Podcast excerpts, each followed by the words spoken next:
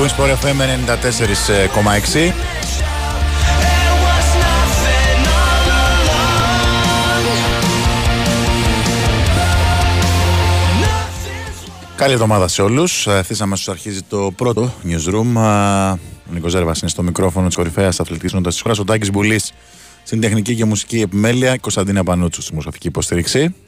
not sleeping. Sometimes it feels like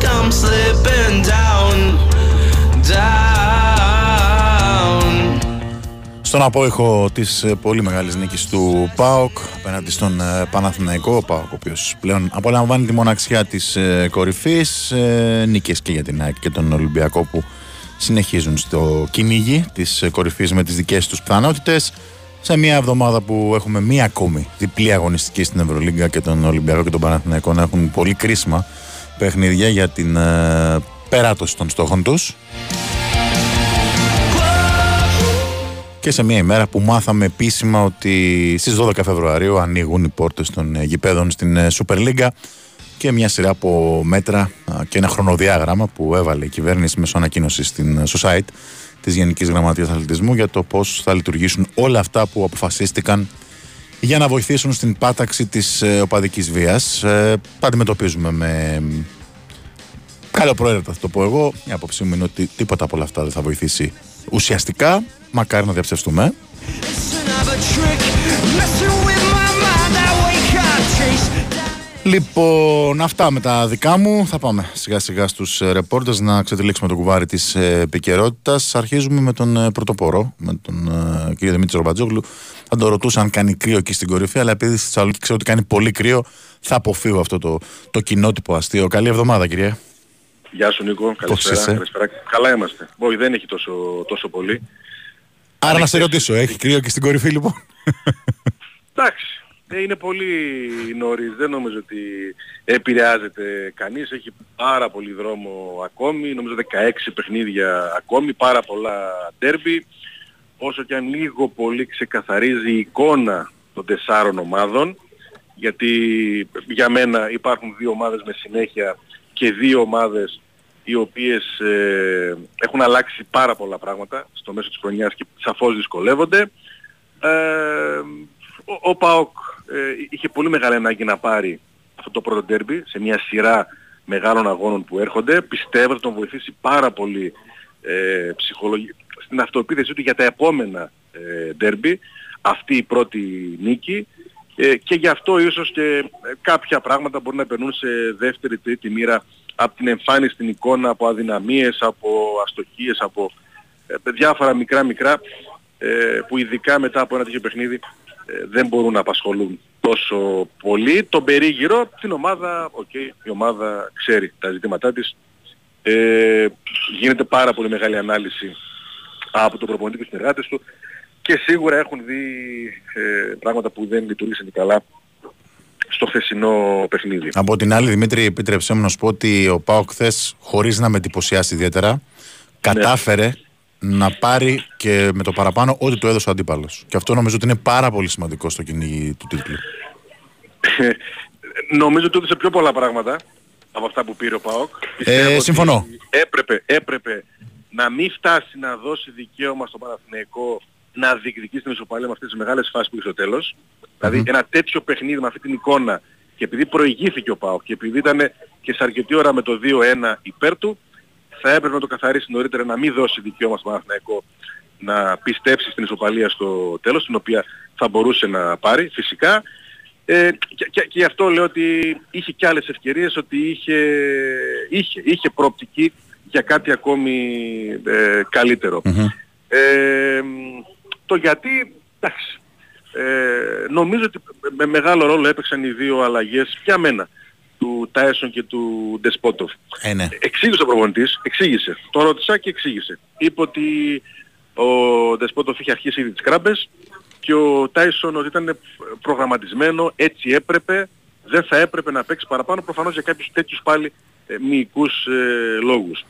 Αν έβγαζαν οι δύο 90 λεπτό, έτσι που ήταν χθες τόσο ουσιαστικοί στο χώρο, το σκορ θα ήταν Ε, εντάξει, δεν τα κατάφεραν οι άλλοι δύο που, που ήρθαν. Πρέπει να σκεφτούμε λίγο τον Αντρίγια Ζήφκοβιτς. Πιστεύω ότι έζησε κάτι δύσκολο χθες. Ο μουντιαλικός παίκτης του ΠΑΟΚ, ο αρχηγός, δεν, δεν μπορούσε να φανταστεί κανείς ότι θα είναι εκτός εντεκάδας από το παιχνίδι. Ήρθε τον Μπάγκο λίγο ε, Παγωμένος; Να το πω λίγο, ναι, κάπως έτσι. Συμφωνούμε. Ε, ο Κωνσταντέλιας έχει αλλάξει εδώ το παιχνίδι. Το Κωνσταντέλιας εκεί που λέγαμε όλα τα προηγούμενα χρόνια ότι στο μυαλό του πρώτα απ' όλα είναι η πάσα, αρχίζει και βλέπει αιστεία, πολύ πιο έντονα. Με τα καλά και, και όποια αρνητικά έχει ε, το συγκεκριμένο φαινόμενο. Τέλος πάντων, ε, το δίδυμο χθες Tyson Despotov ήταν το ουσιαστικό και πιστεύω ότι αν έβαζαν 90 λεπτό θα είχε κρυφτεί το μάτς πολύ πιο, πιο νωρίς. Mm-hmm. Ε, κατά τα άλλα νομίζω ότι όλοι κατάλαβαν τι περίμενε ο ΠΑΟΚ, περίμενε αυτά τα λάθη του Παναθηναϊκού και το χώρο που δίνει ο Παναθηναϊκός και, και νομίζω ότι δίκαια πήρε τη, τη νίκη. Για να περάσουμε στην επόμενη μέρα, ε, βλέπεις πολλές αλλαγές ε, στη Ρεβάνς. Φαντάζομαι πως αυτό πρέπει έτσι. Βέβαια, Καταρχάς πιστεύω ότι λίγοι θυμούνται παοξίδες ότι Τετάρτη βράδυ, 9 η ώρα, έχει ΠΑΟΚ Πασεραϊκός. το θυμούνται λίγοι. Ε, ναι. ε, σίγουρα, σίγουρα θα έχει, μπορεί και άλλη εντελώς εντεκάδα, είναι πολύ βέβαιο αυτό. Ε, σκέφτομαι πραγματικά αν μπορεί να γίνει μια έκπληξη να βάλει ακόμα και τον Νότο, τον Ισπανό που υπέγραψε σήμερα και παρουσιάστηκε από την ΠαΕ, γιατί πραγματικά είναι μια ευκαιρία για γνωριμία, 20 λεπτό, ίσως ε, ακόμα και έτσι, πολύ ακραίο για πάω και Λουτσέσκου, Δηλαδή βλέπω άλλες ομάδες έρχονται παίχτες Δευτέρα βράδυ και Τετάρτη παίζουν βασική ε, σε κρίσιμα παιχνίδια. Εδώ μιλάμε ότι αυτό είναι ένα ε, λίγο ψηλοτελειωμένη υπόθεση πρόκριση και σκέφτομαι αν τυχόν μπει αποστολή ή αν τυχόν πάρει ένα τέταρτο για να γνωριστεί μέσα στο γήπεδο με τους ε, υπόλοιπους. Θα το δούμε πάντως ε, και από εκεί πέρα ναι, θα έχει πάρα πολλές ε, αλλαγές εννοείται το, το σχήμα του ΠΑΟΚ στο κύπελο. Ότο παρουσιάστηκε υπέγραψε για 1,5 χρόνο με οψιόν για ακόμη έναν ε, με τις συμμετοχές που θα έχει. Φιλόδοξος, ε, παθιασμένος και θυμωμένος είπε. Ε. Ναι, ναι. ε, του λείπει, το, του λείπει το, το παιχνίδι, του λείπει ο ρυθμός. Ναι. Είναι εκτός. Ένας ε, παίχτης με 300 μάτς μέχρι τα 27 του περίπου σε πρώτη Ισπανίας και πρώτη Αγγλίας με παρουσία στην Εθνική Ισπανίας ε, που τα τελευταία δύο χρόνια έχει αρκετές περιπέτειες που έχει χάσει το ρυθμό των, ε, των αγώνων. Ε, πήρε ήδη μια γεύση, ήταν χθες στο ξενοδοχείο όπου μαζεύτηκαν τόσες χιλιάδες άνθρωποι, φίλοι του ΠΑΟΚ, για να συνοδεύσουν την, ε, την ομάδα. Καταλαβαίνει, το νιώθει, το τι γίνεται εδώ και τι πάθος επικρατεί με τον ΠΑΟΚ να είναι πολύ ψηλά και να διεκδικεί πολύ μεγάλους ε, στόχους. Μίλησε ήδη και με τον Σάστρε και με τον Μπράντον Τόμας, τους Ισπανούς του, του δικεφάλου. Ε, και πιστεύω ότι γρήγορα και αυτό θα δεθεί. Δηλαδή είναι πολύ δύσκολο κάποιος να μην δεθεί με την εδώ πραγματικότητα. Mm-hmm. Θα έχει και ε, παρέα στις μεταγραφές; ε, η ελπίδα δεν έχει σβήσει. Για δεν μέσο, έχει έτσι. Ελπίδα για έναν ακραίο, για έναν winger. Ε, το ρεπορτάζ έδινε από όλες τις πληροφορίες ότι έχουν συμφωνήσει για παίχτη συμπληρωματικό. Και το Ναι. έλεγα στην έκφραση.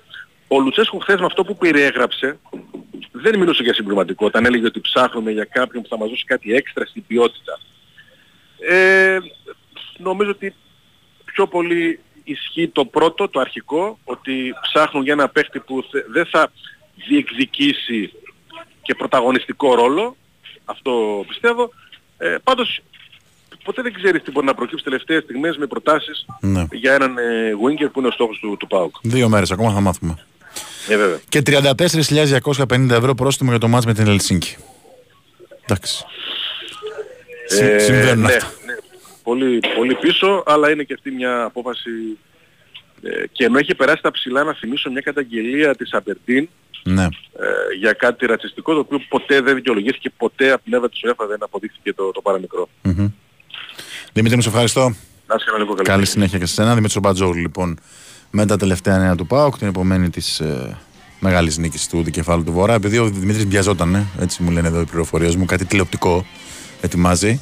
Ε, θα προσθέσω απλά ότι για μένα, ε, για μία ακόμη φορά, ο Ράσμα Λουτσέσκου αδικεί την ε, τεράστια προσπάθεια που κάνει προπονητικά με δηλώσεις οι οποίες είναι εκτός τόπου και χρόνου ε, και δεν ε, συνάδουν με την πραγματικότητα. Ε, αυτή είναι η πολιτική που έχει επιλέξει. Σεβαστή από τη στιγμή που τα αρμόδια όργανα δεν κάνουν το παραμικρό για να του τραβήξουν λίγο ταυτή, να το πω έτσι.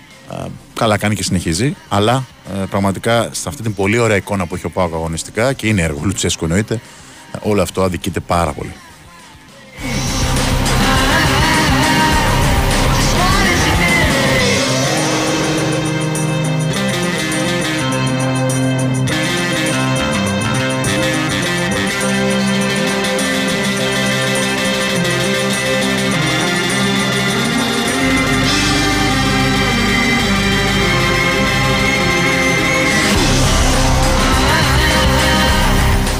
Λοιπόν, αυτά για τον ε, Πάοκ, ο οποίος καλωσόρισε τον Νότο και επίσημα. Περιμένει και ίσως τις τελευταίες στιγμές μια ενίσχυση μεταγραφική, όπως είπε και ο Δημήτρης.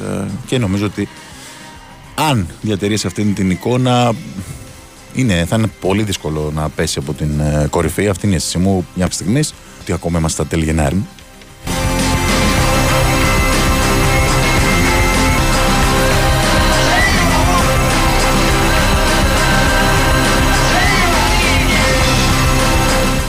Λοιπόν, α, ανοίγουμε μια παρένθεση, αρκετά μεγάλη είναι η αλήθεια, καθώς θα συνεχίσουμε με μπάσκετ. Ε, όπως είπα και στον ε, πρόλογο, ο Ολυμπιακός και ο Παναθηναϊκός Άκτορ έχουν ε, διπλή αγωνιστική. Τρίτη Πέμπτη Ολυμπιακός με Άλμπα και Μπάγερν σε στάδιο νησφιλίας και Μόναχο αντίστοιχα. Ο Παναθηναϊκός υποδέχεται την Ολύμπια Μιλάνο την Τετάρτη και πάει στο Κάουνας για να παίξει με τη Ζαλγκίρις την ε, Παρασκευή. Ε, πολύ κρίσιμη διπλή αγωνιστική για τον μεν Ολυμπιακό με τα πολλά προβλήματα στη front line ε, είναι δύο μάτς τα οποία θα είναι ορόσημο για να δούμε αν θα μείνει σε διεκδίκηση απευθείας εισόδου στα playoff με καλές πιθανότητες. Και αυτό μπορεί να γίνει μόνο αν κάνει το 2 στα 2, κακά τα ψέματα. Ε, σήμερα έγινε ουσιαστικά η μία και μοναδική προπόνηση κανονική του Ολυμπιακού. Ε, Καθώς υπήρχε το μάτς με τον Πάουκ την, το Σάββατο που οι Ερυθρόλευκοι κατέβηκαν με 8 παίχτες αναγκαστικά λόγω των πολλών απουσιών. Ε, τα νεότερα είναι ότι ο Williams Γκο και ο Λαρετζέ θα αγωνιστούν κανονικά αύριο. Ξεπέρασαν ο ένας τις ενοχλήσεις ε, στο δικέφαλο και ο δεύτερος ενοχλήσει στη μέση και προπονήθηκαν κανονικά. Το πρόβλημα ακούει στο όνομα Πετρούσεφ, ο οποίος ε, έχει αποκομίσει ένα τράβηγμα από το παιχνίδι με την Ρεάλ. Ε, δεν έπαιξε κόντρα στον Πάο για να προφυλαχθεί ε, και τα νέα δεν είναι και τόσο ενθαρρυντικά ε, για τη συμμετοχή του στο αυριανό παιχνίδι. Αυτό σημαίνει ότι ο Ολυμπιακός θα πάει με σέντερ τον Σίγμα, εννοείται, και τον ε, Moses Wright, ο οποίος ε, ανακοινώθηκε, θυμίζω, την Παρασκευή, ήρθε στη χώρα μας το Σάββατο, έκανε μία προπόνηση Κυριακή ατομική, άλλη μία ομαδική σήμερα και προσπαθούν στον Ολυμπιακό να του κάνουν ταχύριθμα ούτως ώστε να μάθει κάποια συστήματα για να μπορέσει να βοηθήσει για κάποιο εύλογο χρονικό διάστημα. Διότι καταλαβαίνει κανείς ότι χωρίς και τον Πετρούσεφ ε, το πρόβλημα είναι τεράστιο στον Ολυμπιακό. Λόγω της απουσίας του Μιλουφ και, το, και του Φάλ. Οπότε θα δούμε αύριο τον ε, Moses Wright. Εννοείται ότι είναι ένα παιχνίδι το είναι από, με μια ομάδα η οποία είναι ουραγός. Δεν είναι εύκολο σε καμία περίπτωση και συμφωνώ απόλυτα με αυτά που δήλωσε ο coach Μπαρτζόκας ότι όποιος πιστεύει ότι είναι εύκολο ε, θα γελαστεί και ε, μπορεί να χάσει τη συγκέντρωσή του ο Ολυμπιακός με αυτήν την ε, ιστορία. Ε, ένα παιχνίδι δεν υπάρχει άλλο αποτέλεσμα. Πρέπει ο Ολυμπιακός να βρει τους τρόπους με αλχημίες, με το rotation, με τον Παπα-Νικολάου στο 4, στο 5, όπου χρειαστεί. Όλοι να δώσουν τις βοήθειες που απαιτούνται για να φτάσει στο 13-11 ε, και πιθανότατα με τον Πετρούσεφ την Πέμπτη στο Μόναχο να πάει να διεκδικήσει κάτι καλό ο Ολυμπιακός απέναντι στην Bayern. Το θετικό θα πω εγώ είναι ότι η Άλμπα δεν έχει τους ψηλούς ε, φόβητρο. Δηλαδή οι περισσότεροι ε, ψηλοί, κυρίω ο Τίμαν, ε, είναι mobile centers. Είναι παιδιά που παίζουν αρκετά μακριά από το καλάθι. Δεν είναι ε, Μιλουτίνο, δεν είναι φάλ, δεν είναι δεινόσαυρο όπως λέμε. Ο Κουμάτζη είναι μόνο τέτοιος. Ε, αλλά ο Ολυμπιακός θεωρώ ότι μπορεί να αντιμετωπίσει με καλή άμυνα περιφερειακή στο να μην πάει μπάλας στου ψηλού και να περιορίσει αυτό το, το κενό που είναι τεράστιο πραγματικά. Εγώ δεν θυμάμαι άλλη ομάδα που και οι τρεις σέντερ της πραγματικά να είναι τραυματίες ταυτόχρονα. Ε, είναι κάτι το οποίο είναι πρωτόγνωρο. Υπάρχουν πάρα πολλά ειστήρια, γιατί με ρωτάτε. Ε, χρειάζεται ο κόσμος να είναι κοντά στην ομάδα στο αυριανό παιχνίδι. Ε, και παραμένουμε, περιμένουμε να δούμε μήπως την τελευταία στιγμή προλάβει ο Πετρούσεφ να δώσει κάποια λεπτά, δηλαδή αποδώσει η θεραπεία που κάνει για να μπορέσει να είναι πάρον. Από εκεί και έπειτα ε, προβλήματα έχουν και οι αντίπαλοι. Έτσι, για παράδειγμα, ο Λίντι δεν θα παίξει αύριο για την Άλμπα. Ένα πολύ καλό forward center. Ε, στη Βαλένθια που αντιμετωπίζει ο Ολυμπιακός προσεχώς έχει τραυματιστεί ο Μπράντον Ντέιβις και είναι αμφίβολος. Είναι γενικότερα ένα θέμα που έχει ανοίξει ε, για το αν η Ευρωλίγκα πρέπει να μειώσει κάπως το καλεντάρι, να, να, να γίνει κάτι διαφορετικό. Διότι ε, πραγματικά ε, Πολλές ομάδες έχουν τραυματισμούς, άλλες περισσότερους, άλλες ε, λιγότερους. Μπιακό λοιπόν αύριο με την Άλμπα, 9 και 4 ένα παιχνίδι, ξαναλέω που δεν υπάρχει άλλο αποτέλεσμα για τους Ερυθρόλευκου από την νίκη.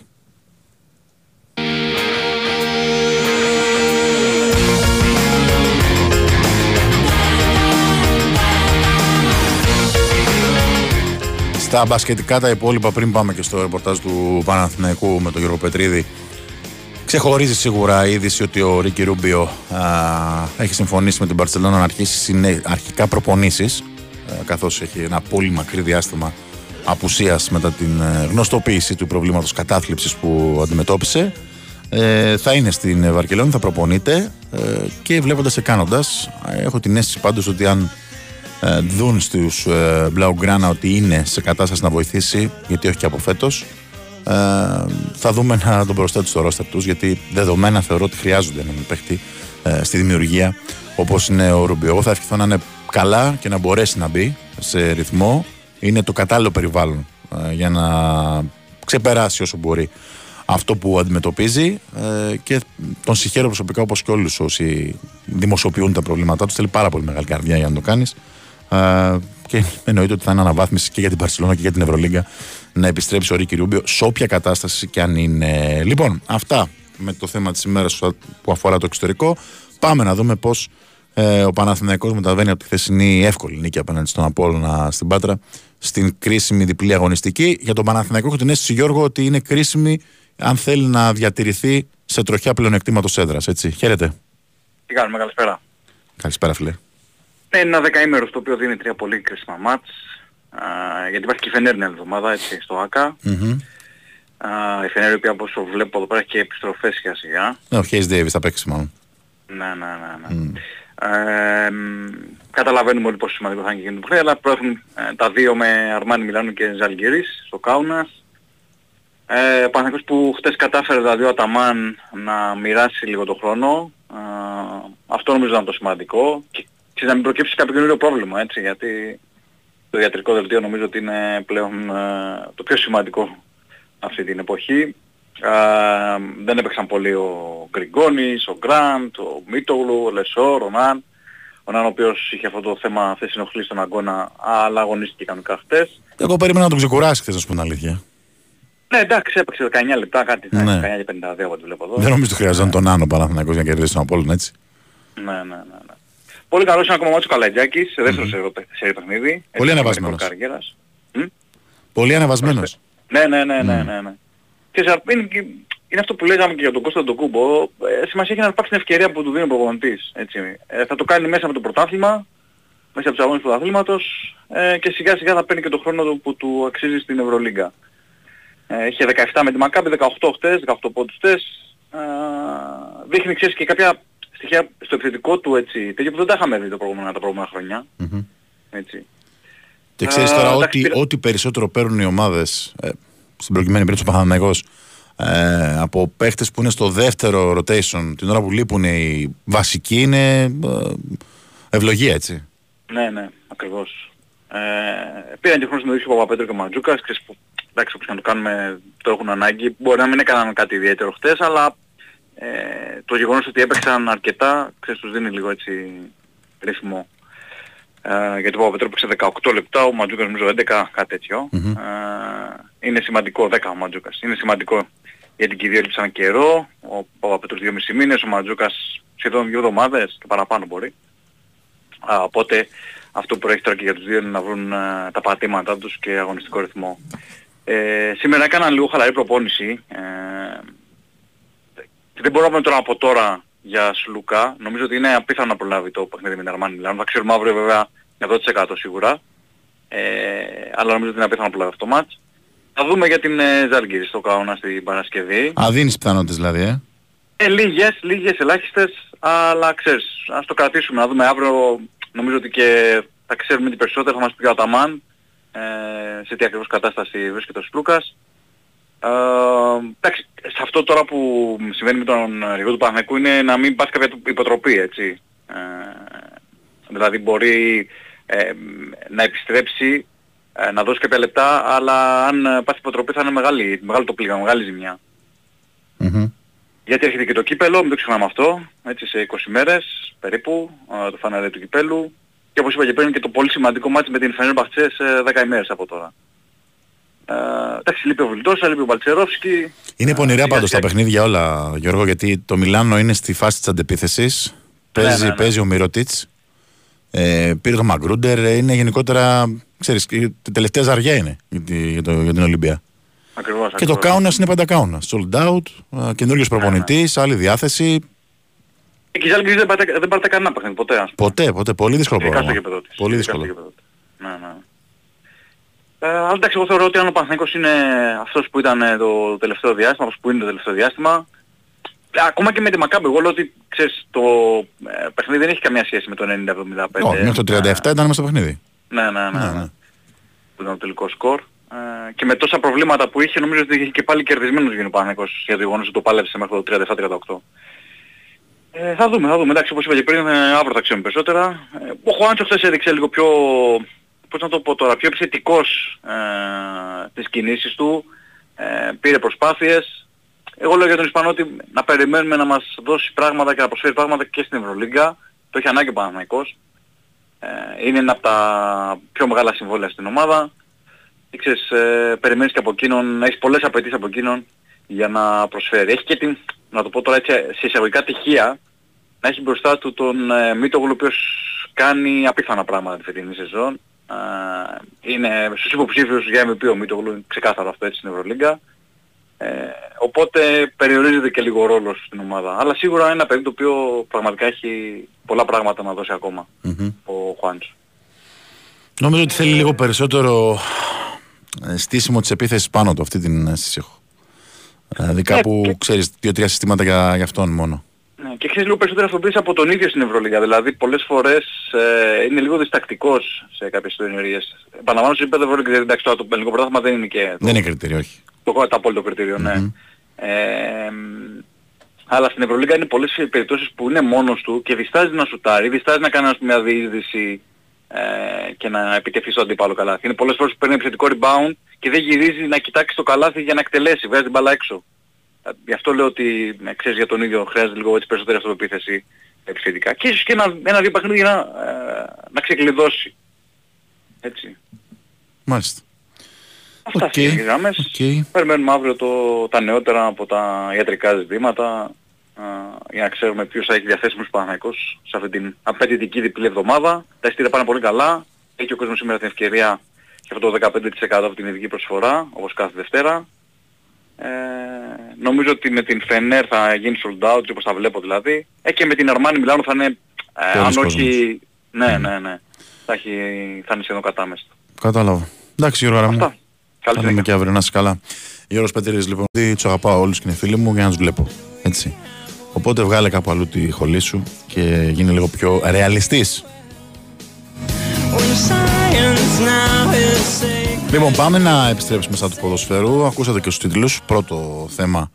Ε, το χρονοδιάγραμμα ε, που ανακοινώθηκε σήμερα από τον ε, Υπουργό Αθλητισμού, τον κύριο Γιάννη Βρούτση, αλλά και αναρτήθηκε στην επίσημη ιστοσελίδα της Γενικής Γραμματείας Αθλητισμού. Ε, δεν γίναμε σοφότεροι σε ό,τι αφορά βέβαια το άνοιγμα των γηπέδων. Ξέρουμε ότι η εκεί πήγαινε, 12 Φλεβάρι, από τη στιγμή που συμπληρώθηκε το δίμηνο η Super League θα έχει ξανά κόσμο στα γήπεδα. Ε, μάθαμε όμως πολύ σημαντικά πράγματα για τις ημερομηνίες ε, και τον πότε θα αρχίσουν να ισχύουν τα μέτρα για την καταπολέμηση της ε, οπαδικής βίας. Ο φίλος μου Λουκάς Χατζής είναι μαζί μας για να τα συζητήσουμε. Χαίρετε. Καλησπέρα, τι κάνουμε; Καλή εβδομάδα, φιλέ. Καλή εβδομάδα. Λοιπόν, όπως είπες και εσύ, ο αναπληρωτή Υπουργός Αθλητισμού Γιάννης ε, Βούρτση ανακοίνωσε τα μέτρα που θα τεθούν σε εφαρμογή από τις 12 Φεβρουαρίου για την επιστροφή των φιλάθλων στα γήπεδα. Να πούμε, οι μεταρρυθμίσεις αυτές προβλέπονται στον υποσυζήτηση νομοσχέδιο για την αντιμετώπιση της οπαδικής βίας.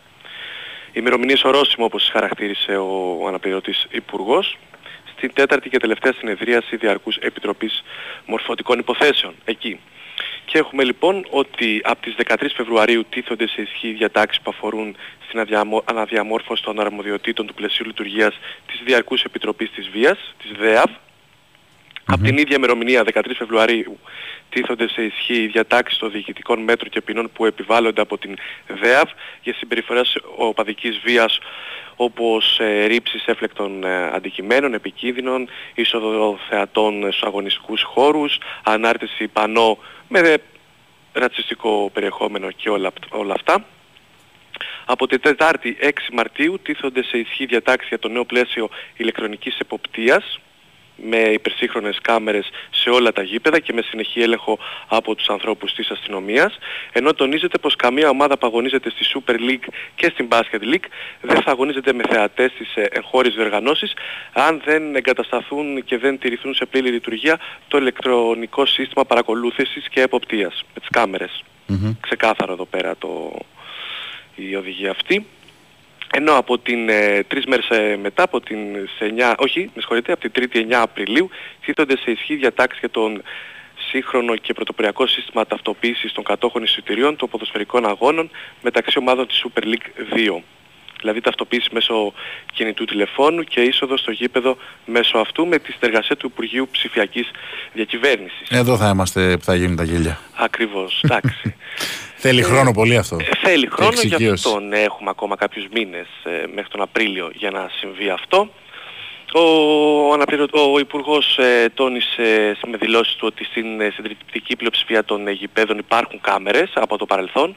Ο τρόπος όμως που λειτουργούν, η ποιότητά τους και η χωροταξία των καμερών ε, δεν είναι αυτή που έπρεπε. Γι' αυτό λοιπόν προσδιορίζουμε ένα νέο περιβάλλον στο οποίο όλοι θα γίνουν με λεπτομέρεια, με σχέδιο το οποίο θα ικανοποιεί τους φιλάθλους και τους παράγοντες του ποδοσφαίρου.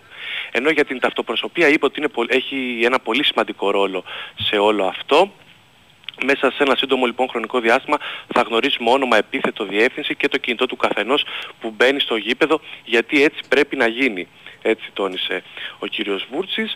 Εμείς αυτή τη στιγμή αυτό που επιδιώκουμε είναι να λειτουργούν όλα κανονικά, να ξαναέρθει ο κόσμος σε πρώτη φάση στο γήπεδο, δεύτερον να αρχίσει να επανέρχεται με την οικογένειά του και να μην φοβάται.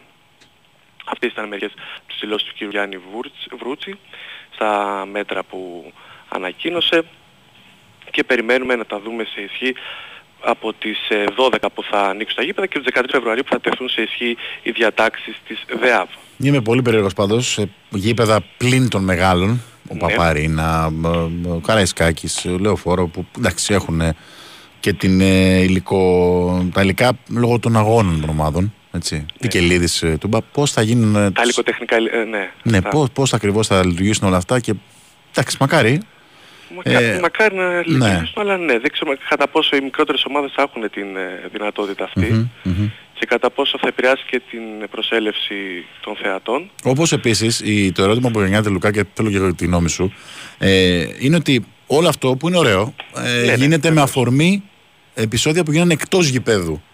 Όλα αυτά τι θα αποτρέψουν 500 βάρβαρους χούλιγκανς να πάνε να χτυπηθούν με την αστυνομία. Δεν το ξέρω, δεν το έχω καταλάβει. Εκτός γηπέδου εννοείς. Εκτός γηπέδου, ναι. Γιατί για αυτή την οπαδική βία μιλάμε. Στα γήπεδα, δόξα τω Θεώ, έχει χρόνια να γίνει κάτι. Ε, Εντός. Ναι. ναι. Τέλος πάντων. Εντάξει, μακάρι. Μακάρι να δούμε κάποια βελτίωση σε όλα Βεβαίως, αυτά και να, βεβαίως. και να τεθούν σε ισχύ οι νόμοι και να μην είναι πάλι για ακόμα μια φορά στα λόγια και σε αναγγελίες και σε... Τα βλέπουμε με αισιοδοξία όλα. Ναι, ναι. Μέχρι αποδείξεις το αντίθετο. Ευχαριστώ πάρα πολύ. Καλή συνέχεια.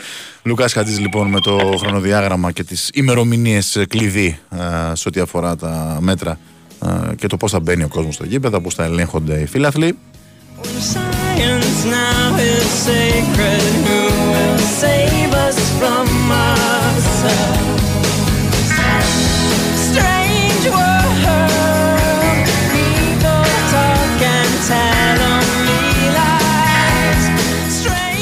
Λοιπόν, συνεχίζουμε, επιστρέφουμε ε, Θεσσαλονίκη για να κλείσουμε τα, τα των δύο μεγάλων ομάδων της Θεσσαλονίκης.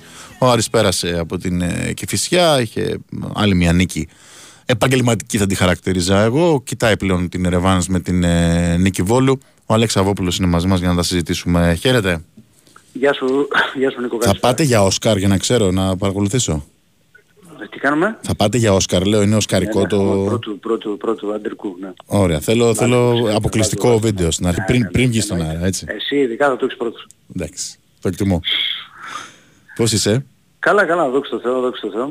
Ο Άρης ο οποίος πρέπει να είναι ήδη στο Βόλο, με, με παίκτες που άφησε εκτός αποστολής ο προπονητής του Άρη για να πάρουν τις ανάσες τους, όπως ο Ντουπάτζο, α, όπως ο Σουλεϊμάνοφ, αρκετά επιβαρημένοι, ο Φαπιάνο, ο οποίος έχει μια διάταση στον προσαγωγό, ο Ρόζεβερ ένα πρόβλημα από τα συνεχόμενα παιχνίδια, είναι και αυτός α, εκτός, ο Ζούλ είναι ακόμη ανέτοιμος, δεν συμπεριλήφθηκε στην αποστολή, στην οποία μπήκε μετά από αρκετό καιρό ο Λάζαρος Στοδουλόπουλος, ε, για να ε, συμπληρώσει μαζί με τον ε, Γιώργο του Δελζήση ο οποίος ε, αφού είναι έξω οι δύο στόπερ κλείθηκε και αυτός για να, στην περίπτωση που χρειαστεί μήπως ε, χρειαστεί να, να αγωνιστεί.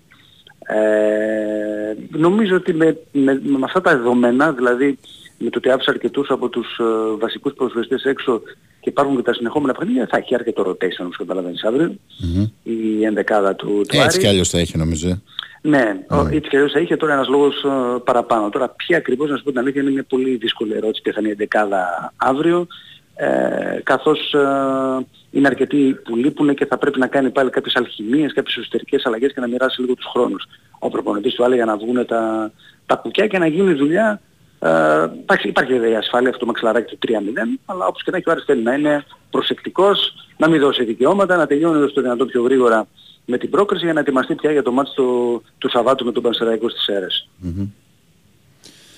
Μάλιστα. Ε, με, τον, με τον Μπένετ έχουμε κάποια εξέλιξη εντός ημέρας, το περιμένουμε ο, αύριο; Σονού- ο Σονούπο τον περιμένουμε και αυτόν να ανακοινωθεί από ό,τι, από ό,τι μαθαίνω, αυτή την ενημέρωση έχουμε. Ναι. Και το θέμα είναι τώρα ότι μένουν πια δύο 24 ώρα, ένα 48 ώρο δηλαδή για να τελειώσουν οι μεταγραφές και ο Άρης παλεύει με νύχια και με δόντια για μια περίπτωση ενός επιθετικού και ενός αριστερού μπακ έστω και τελευταία στιγμή να τους βάλει στο, στο ρόστρο. Πιστεύω ότι είναι κρίσιμες οι επόμενες ώρες.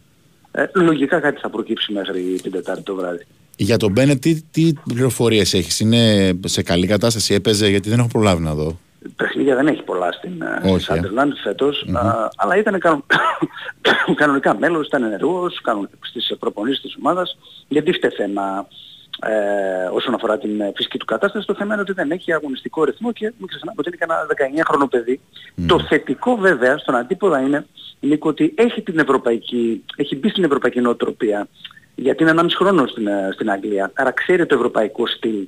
Έχει προσαρμοστεί. Δηλαδή με τον Πάλμα που όταν ήρθε, αλλού πατούσε και αλλού βρισκόταν λίγο τακτικά του. Γιατί το Σαμόρα το πρώτο διάστημα. Αυτός νομίζω έχει ένα πλεονέκτημα, ε, διότι έχει, ε, είναι 1,5 χρόνο ήδη στο, στο νησί, οπότε ίσως θα του είναι λίγο πιο εύκολο να προσαρμοστεί τακτικά.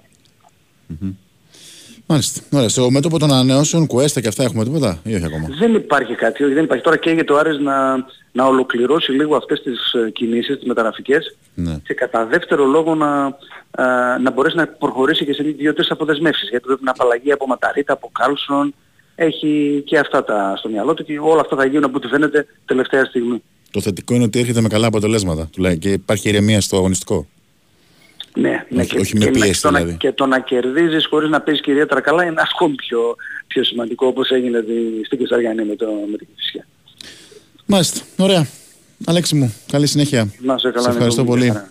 Λοιπόν, ακούσαμε και τον ε, Αλέξη Αβόπουλο, εν αναμονή της ανακοίνωσης του δανεισμού του Τζούισον Μπένετ από τη Σάδερλαντ και της Ρεβάνς με την Νίκη Βόλου εκεί που λογικά ο Άρης δεν θα αντιμετωπίσει πρόβλημα να υπερασπιστεί παρά τις πολλές αλλαγές που θα κάνει στην δεκάδα το 3-0 του πρωταγωνά.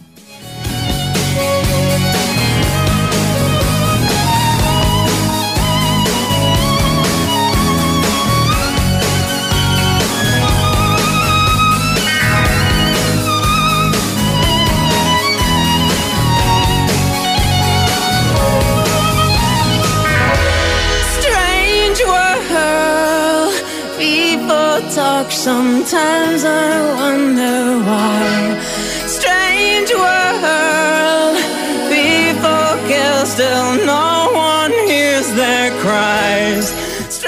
Υπάρχει σήμερα δράση ποδοσφαιρική και στην Ισπανία και στην Ιταλία και στην Αγγλία. Στην Αγγλία η Ρώμα αντιμετωπίζει την Σαλερνιτάνα στις 10 παρατέταρτο στο παιχνίδι που ολοκληρώνει την 22η αγωνιστική. Επίσης για την 22η αγωνιστική της Λα Λίγκα Χετάφε Γραναδά. Ευκαιρία να δούμε και τον Μαξίμοβιτς που για να δούμε αν θα ενισχύσει τον Παναθηναϊκό άμεσα ή από το καλοκαίρι και μετά. Και στις 9.30 ε, για τον τέταρτο γύρο του κυπέλου Αγγλίας η Blackburn υποδέχεται τη Rexham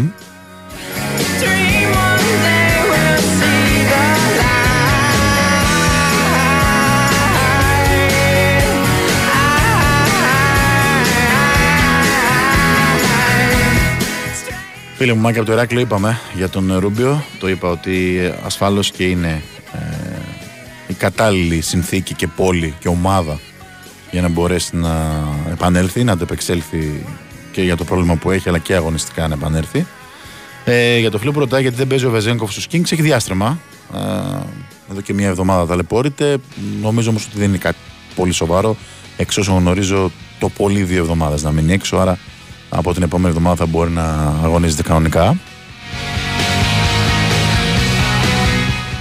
Σωστά λέει ένας φίλος ότι εγώ δεν έχω ακριβό ε, κινητό τηλέφωνο νέας γενιάς. Πώς μπορώ να μπω στο γήπεδο, ε, είναι ένα θέμα τώρα αυτό. Πραγματικά. Ε, υπάρχει κόσμος ο οποίος και δεν έχει την οικονομική δυνατότητα να αγοράσει ένα τηλέφωνο τέτοιας χρήσης ή τον βολεύει, παιδί μου, περισσότερο. Το απλό αυτό με τα κουμπιά. Ο, ο πατέρας μας, που είναι μιας μεγάλης ηλικίας άνθρωπος, όχι πολύ μεγάλης, με παρεξηγία μου ακούει, ε, δεν μπορεί να έχει smartphone, να το πω έτσι. Ε, δεν έχει δικαίωμα να μπαίνει στο γήπεδο. Είναι κάποια πράγματα τα οποία πρέπει να μας τα λύσουν οι κυβερνώντες και πώς θα γίνει όλη αυτή η ιστορία. Εκτός αν έχει κάποια πληροφορία ο δαιμόνιος ρεπόρτερ που έχουμε στην άλλη άκρη της τηλεφωνικής γραμμής, Γιώργο Τσακύρη. Χαίρετε. Γεια σας, γεια σας. Όχι, το μόνο που έχω σαν πληροφορία σε αυτό το έργο είναι ότι άμα δεν έχει κινητό τέτοιο δεν θα μπαίνει. Δεν μπορεί να μπει. Πολύ ωραία. Ναι. Πάρα πολύ ωραία. Ναι, ναι. Ε, μα είναι. Το λύσαμε το πρόβλημα. Έτσι είναι συνέχεια των πραγμάτων και φασίζομαι και διατάζομαι. Ε, φοβερά πράγματα. Φοβερά πράγματα. Αυτό που μου κάνει εντύπωση, ε, ξέχωρα από τα, πώς το πω, ε, πρακτικά του θέματος, που μπορεί να λυθούν, ας μην είμαστε, πώς το λένε, προκατηλημένοι. Ναι. Αυτά τα μέτρα. Προκατηλημένοι δεν είμαστε, μα με όσοι ακούμε μιλάμε. Μα... Αν μας πούν κάτι άλλο, θα πούμε κάτι άλλο. Σε ευχαριστώ πολύ, Γιώργο, το ξέρω, συμφωνούμε. Πες μου αν αυτά τα μέτρα θα αποτρέψουν, επειδή είναι το πιο πρόσφατο το λέω έτσι, δεν το χρωματίζω, 500 Ολυμπιακούς να πάνε να παίξουν ξύλο με την αστυνομία, ε, 500 Κροάτες να κατέβουν να τα κάνουν λαμπόγιαλο σε μέρα που δεν ήταν αγώνας και να έχουμε και δολοφονία ανθρώπου. Δεν, δεν ξέρω. Ε, okay. Τα έχουμε πει, τα έχουμε πει δυστυχώς, τα έχουμε πει και το έχουμε ξαναπεί Νίκο μου. Δεν, από το ένα μπαίνουν, από το άλλο βγαίνουν. Περίμενα κάτι πιο δραστικό, να σου πω την αλήθεια. Δεν υπήρχε λόγος να γίνεται οτιδήποτε. Ε, καλά, συμφωνούμε. Δεν υπήρχε λόγο, είναι πολύ απλό αυτό που πρέπει να έχει γίνει.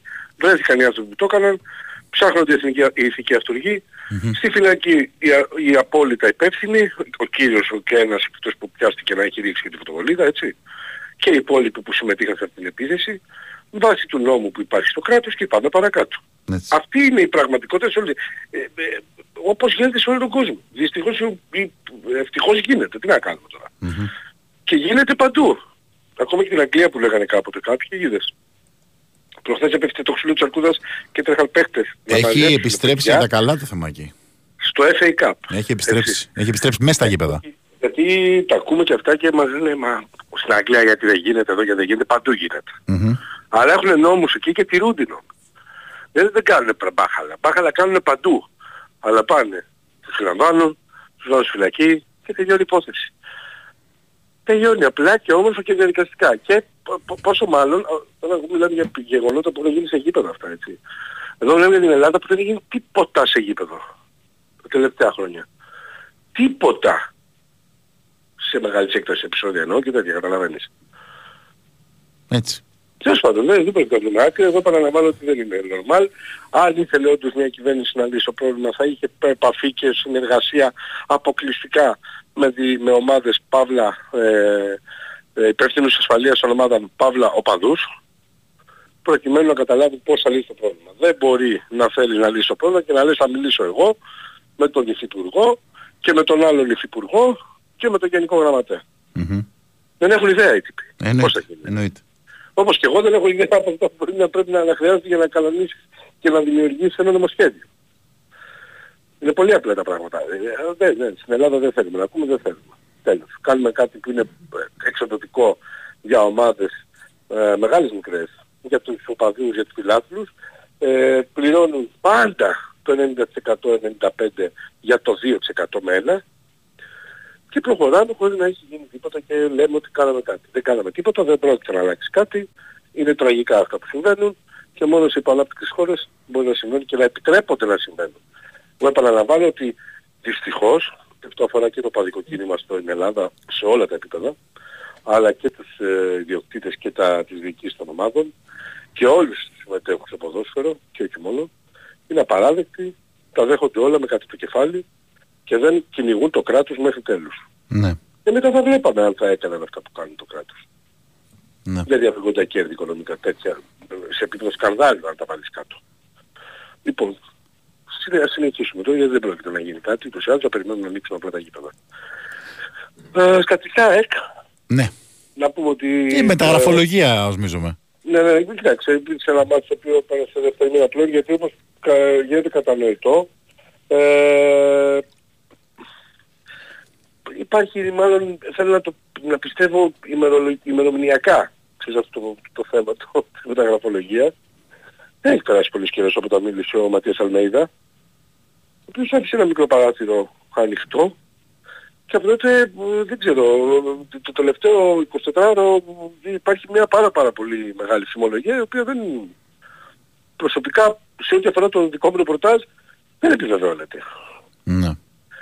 Και καλά αυτό δεν έχει να κάνει ο καθένας και το ρεπορτάζ του έτσι και είναι σεβαστό και απόλυτα ε, λογικό και το αναγνωρίζουμε αλλά αυτό που εγώ γνωρίζω έχω ρωτήσει τα τελευταία τρία ε, 20 ώρα, 48 ώρα είναι ότι ε, α- αυτό που δεν άλλαξε ποτέ και μας το λέγαμε πριν 9 μέρες ήταν με τον Τάσο ότι ε, έχει στο πλάνο αν δύναται να κάνει μια, μια σημεία προσήκεση στο ενδεχόμενο να βρεθούν αυτοί που πρέπει και όχι για φέτος αλλά για να είναι δεδομένα οι παίκτες που θέλει ο coach και υπάρχουν στον προγραμματισμό. Γιατί πάει για συγκεκριμένες κινήσεις δεν πάει για αν φέρουμε και έναν τάδε ας πούμε και δεν της αλλάζει τον σχεδιασμό αυτόν ένας τραυματισμός π.χ. Σιμάνσκι ή μια διοργάνωση όπως το λέγαμε τότε γιατί θυμάσαι που λέγαμε πολύ ότι θα φύγουν οι δύο, Ασι- οι δύο Ιρανοί και τι θα γίνει και θα επανέλθει στον μπακ και τότε λέγαμε ότι δεν αλλάζει ο σχεδιασμός της ΑΕΚ ότι θα φύγουν για ένα μήνα για παράδειγμα δύο ποδοσφαιριστές τρεις.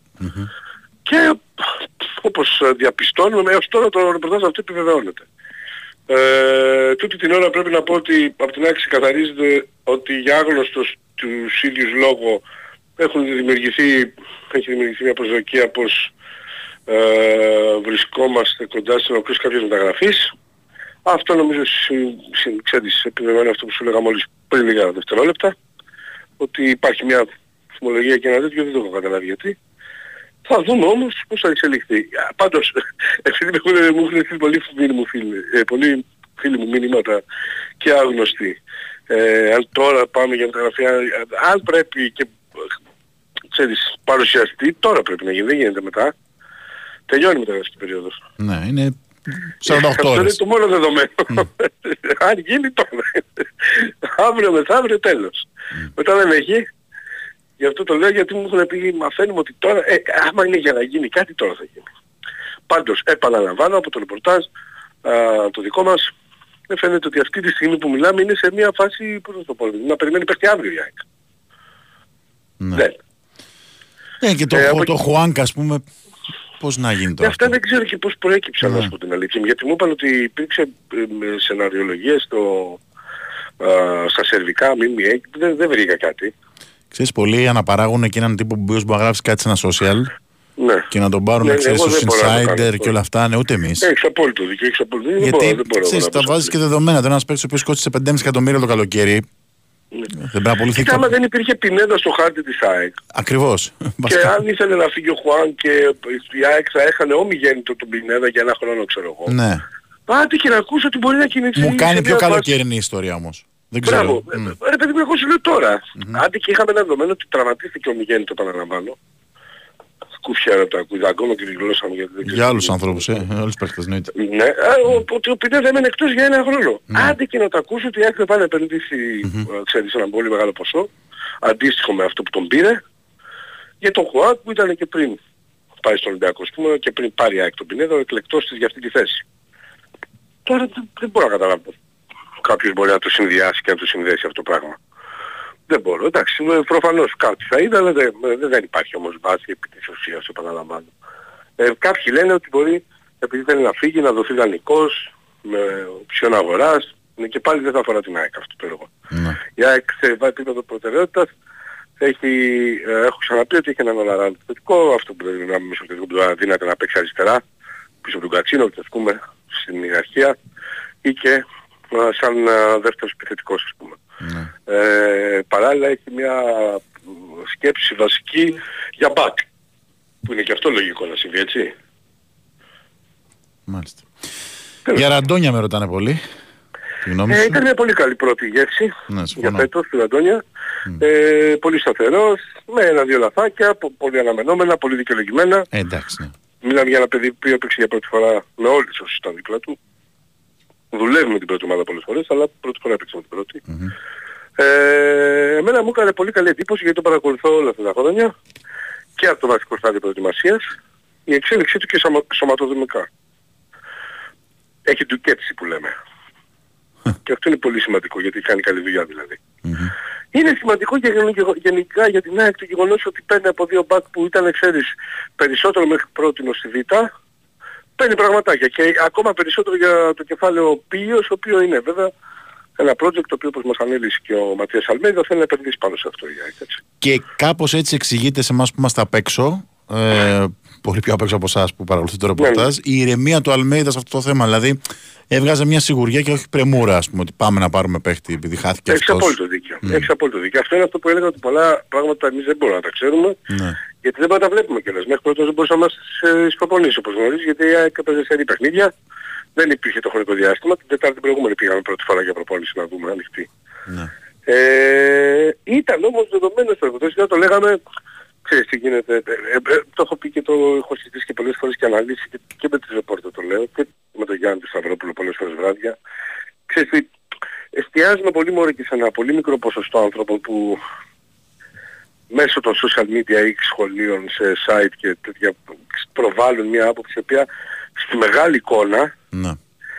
δεν φτάνει ούτε το 1% έχω να σου πω. Της πραγματικότητας. Ε, ναι, όταν σε κείμενα που γράφεις και διαβάζεις, ας πούμε, είναι η ανάγνωση στα 25.000 ας πούμε άτομα και τα σχόλια κάτω είναι 32 και εκ των οποίων τα 20 θέλουν αριστερό back. Ε, το, ίσως είναι το λάθος μας ότι ασχολούμαστε και εστιάζουμε στο Σωστό. 0,08%. Το έχω, το έχω επιστρέψει κι εγώ. Ναι, Άργησα ε, κι εγώ λίγο να το κατάλαβα. Μα όλοι, μα, μα, ε, όλοι μας το αρχίσαμε, ξέρεις, αρχίσαμε γιατί Ήμασταν κοιτάγαμε, ρε άμαθ. παιδί μου, Ναι. αυτούς που γράφανε. Αλλά ε, δηλαδή και στα social media βλέπεις ότι γράφεις ξέρω εγώ 8.000 ανθρώπων και εστιάζει τα 200 σχόλια. Το κάτω κάτι μαθ, μαθηματικά. Διαπιστώσεις να ασχολείσαι με με έναν αριθμό που μάλλον δεν πηγαίνει και εκεί εδώ που λέει ο λόγος. Μμμ. Ε, οπότε ναι, προφανές ότι θα πρέπει να ε, αξιολογούμε πιο σωστά τους ανθρώπους που δουλεύουν καθημερινά όπως είναι ο Ματίας Αλμέιδα, ξέρουν πολύ καλύτερα και σε τελική της ε, ημέρας αυτοί θα κρίνουν την επιλογή τους αν δεν βγει. Δεν πρέπει να πει κανείς «Α, τι καλά μάτσο κάνει ο Πίγιος επειδή το είπε ο Ματίας». Νομίζω ότι μας το λέει όταν έκανε μέτριο μάτσο τον Άρη στο μάτσο Κυπέλλου εννοώ. Το είπαμε στην Αφιλαδέφια. Τα υπόλοιπα μάτια κάνει πολύ καλά. Οπότε απόλυτα δικαιολογείται η επιλογή και η απόφαση και του ίδιου του κλαμπ και του ίδιου του Ματίας Αλμέιδα. Ναι, και του, και του κλαμπ είναι και πολύ τίμια η απόφαση γιατί θεωρώ ότι ο, ένας από τους λόγους που τον έπεισε ήταν ότι θα έχει ευκαιρίες. Ε, βέβαια. Ορίστε, Μα ψήφι. έτσι ήρθε και στην ΑΕΚ ο Πίγιος πέρυσι, αντί να Ακριβώς. πάει στο Ολυμπιακό. Μμμ. Αυτό άκουσε. Καλά τα θυμάμαι, ε. Βέβαια, αυτό ζήγησε, αυτό είναι που είχαμε πει στο ρεπορτάζ. Και αυτό αποφάσισε όταν μίλησε στην επαφή που είχε τελική με τον Ματίας Αλμέιδα. Έκρινε ότι αυτός ο άνθρωπος θα τον εξελίξει και τι δεν του λέει, πώς το λέμε πιο λαϊκά, α, δεν του πουλάει παπά. Ότι θα, όντως θα έχει τις ευκαιρίες του και όντως θα εκμεταλλευτεί, αν θα εκμεταλλευτεί θα εξελιχθεί και θα αποκτήσει τη, το, νούμερο- θα γίνει το νούμερο 2 στη σειρά των ε, τριών Χαρισών Μπακτζάκ. Και έγινε πολύ πιο νωρίς νομίζω από ό,τι θα περίμενε και ο ίδιος. Προστιματάκι και στην ΑΕΚ, έτσι. 41.000 θα το βλέπω για το μάτς με τον Άγιαξ. Στο Άμστερνταμ. ναι, ναι, αυτά, είπε- αυτά δεν εννοείται. Αφού υπήρχαν εντάσεις, θυμάσαι, υπήρξαν και δύο-τρεις προσαγωγές εκεί στο γήπεδο γιατί και ξέρεις τώρα, με τις σημαίες και με όλα αυτά τα Παλαιστινιακά, Ισραηλινή, ξέρεις είναι λίγο, Ναι, είναι λίγο περίεργο. ναι, λίγο ακραία τα Τα πράγματα. αναφέρω Δεν- σήμερα τα πρόστιμα ένα ρεπορτάζ γιατί τώρα τα ανακοίνωσε η UEFA, Ε, έτσι. καλά έκανες, καλά, βέβαια, βέβαια. Ωραία. Γιωργάρα μου ευχαριστώ. Να είστε καλά λίγο. Καλή συνέχεια. Καλή συνέχεια. Ακούσαμε λοιπόν Τσακύρη με την ΑΕΚ να είναι ε, ανοιχτό το παράθυρο να ενισχυθεί μεταγραφικά μέχρι την Τάρτη το βράδυ, οπότε και λίγο γραφές. To save you from your own ways. You play forgiveness, watch it now. Here he comes. He doesn't look a thing like Jesus, but he talks like a gentleman. Λοιπόν, αδερφέ μου, εσύ που λες για θάρρος και αυτά, δεν είμαστε εκπομπή διαιτησίας. Δόξα τω Θεώ υπάρχουν δεκάδες που μπορούν ε, όλοι να εκφράσουν την άποψή τους. Αν ήθελε κάτι να πει ο συνάδελφος για τον διαιτή, θα μου το έλεγε. Αν είχα εγώ να πω κάτι για τον διαιτή, θα το έλεγα. Δεν έχω να πω κάτι, οπότε τσαμπακόπος.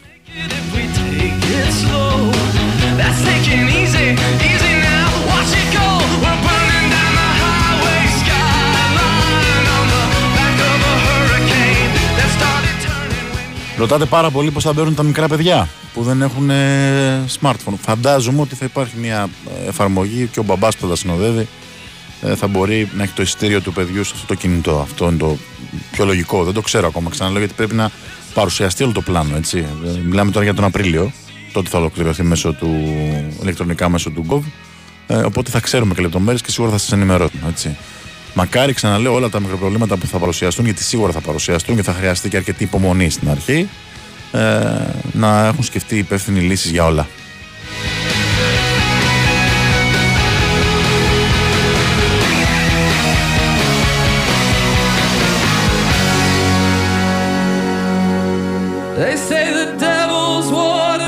Λοιπόν, ακούμε τραγουδάκι. Πάμε σε ένα ακόμη διαφημιστικό διάλειμμα. Το μεγάλο μας, τον 9. Και επιστρέφουμε με πολλά και διάφορα ενδιαφέροντα. Μείνετε εδώ.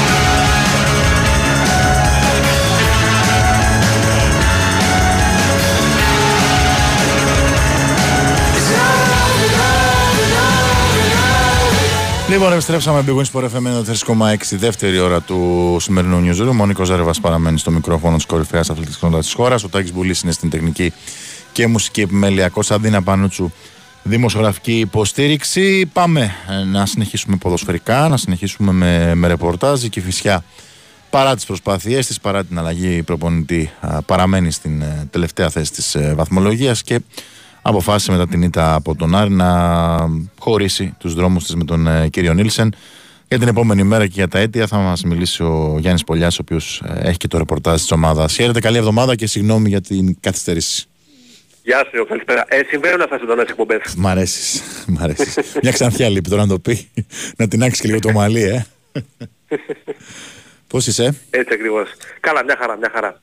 Ε, πράγματι, η Κηφισιά προχωρά σε δεύτερη αλλαγή του πονητή μέσα σε διάστημα κάτι λιγότερο από δύο μήνες. δεν πήρε Ε, νομίζω δεν κάτι πήγαν έτσι. τα- Δεν πήρε κάτι. Μμ; Δεν πήρε κάτι.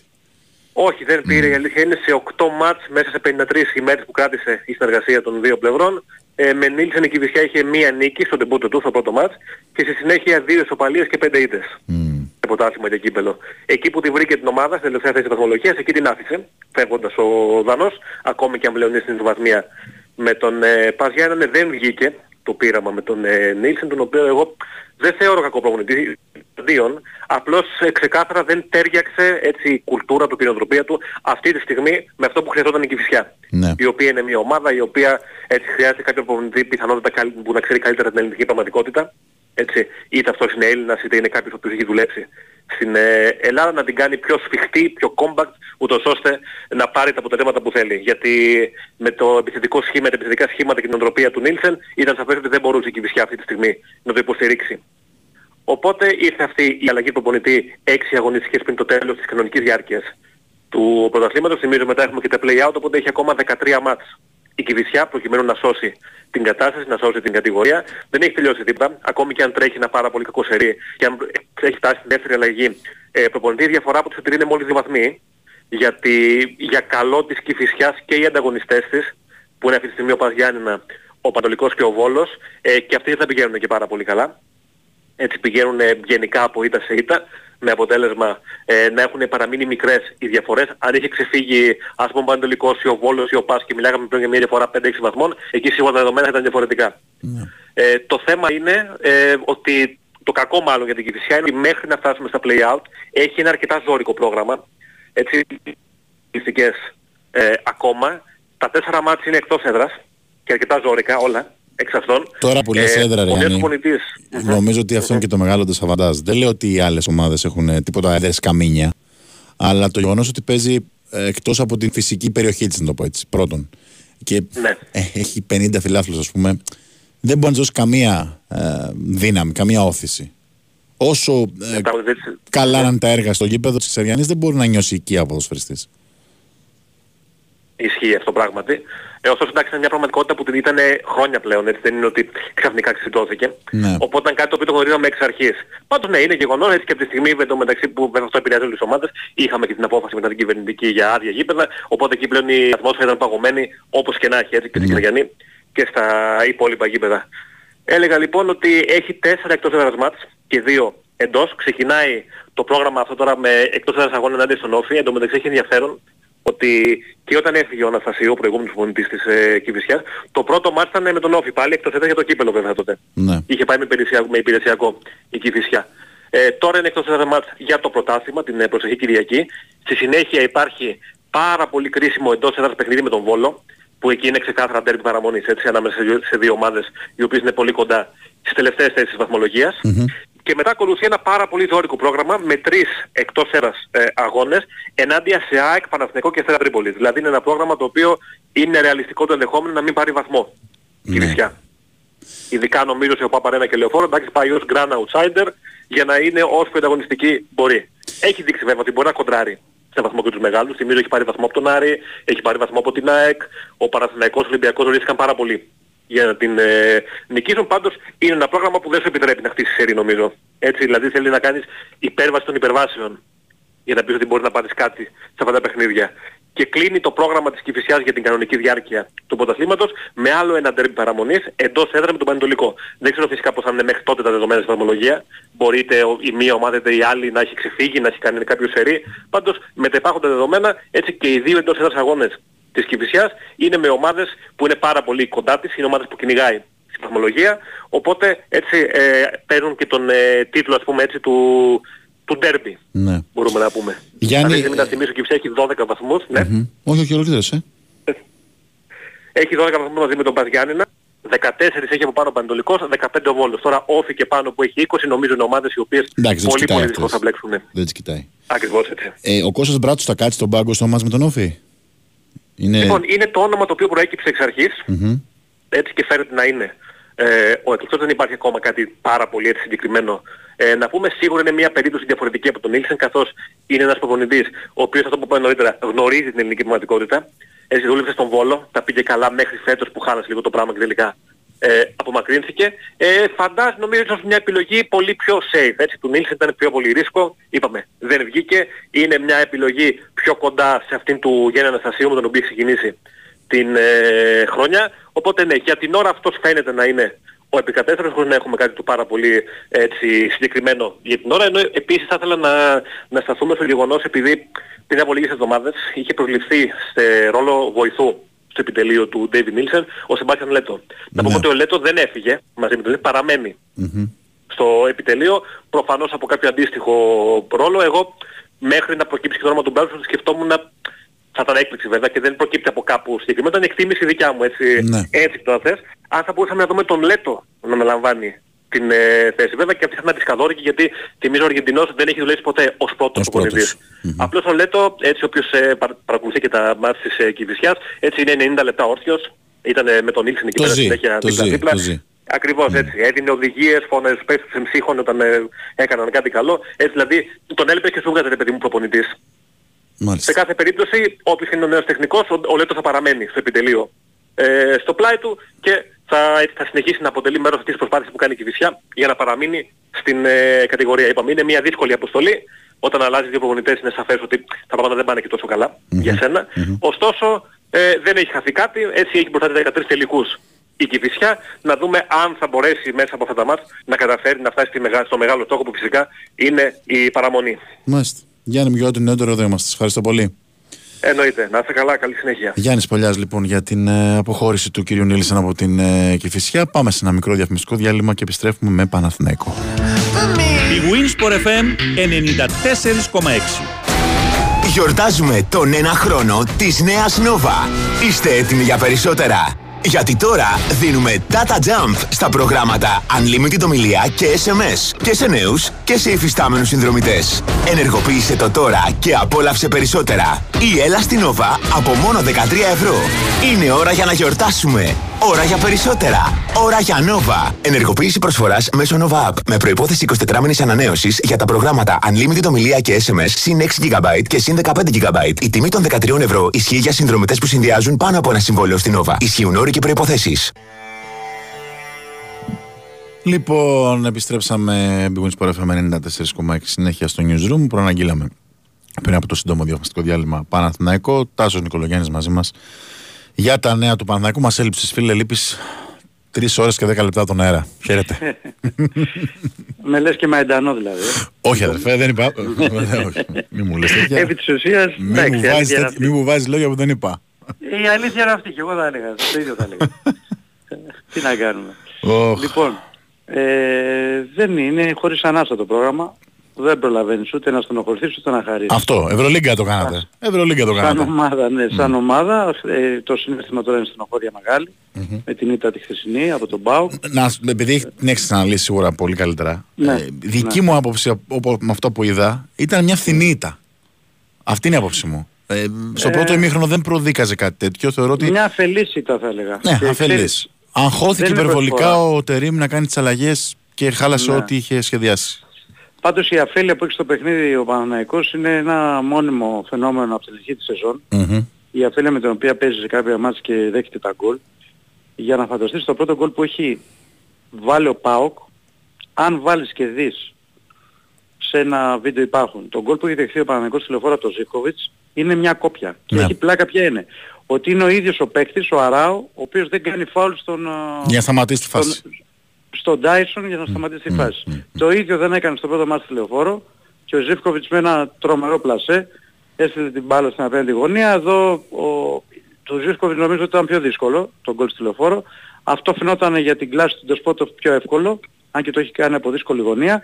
Αλλά είναι μια ίδια φάση, πέρασε ένας γύρος, ε, αυτό παραμένει το πρόβλημα.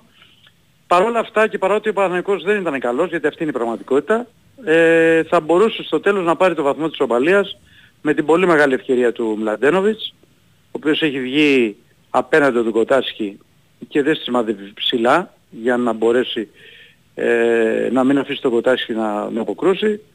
Ε, κάτι που έκανε ο Ντεσπότοφ απέναντι στον, ε, στον Τραγκόφσκι στην, ε, Ναι. στη φάση του γκολ του ΠΑΟΚ.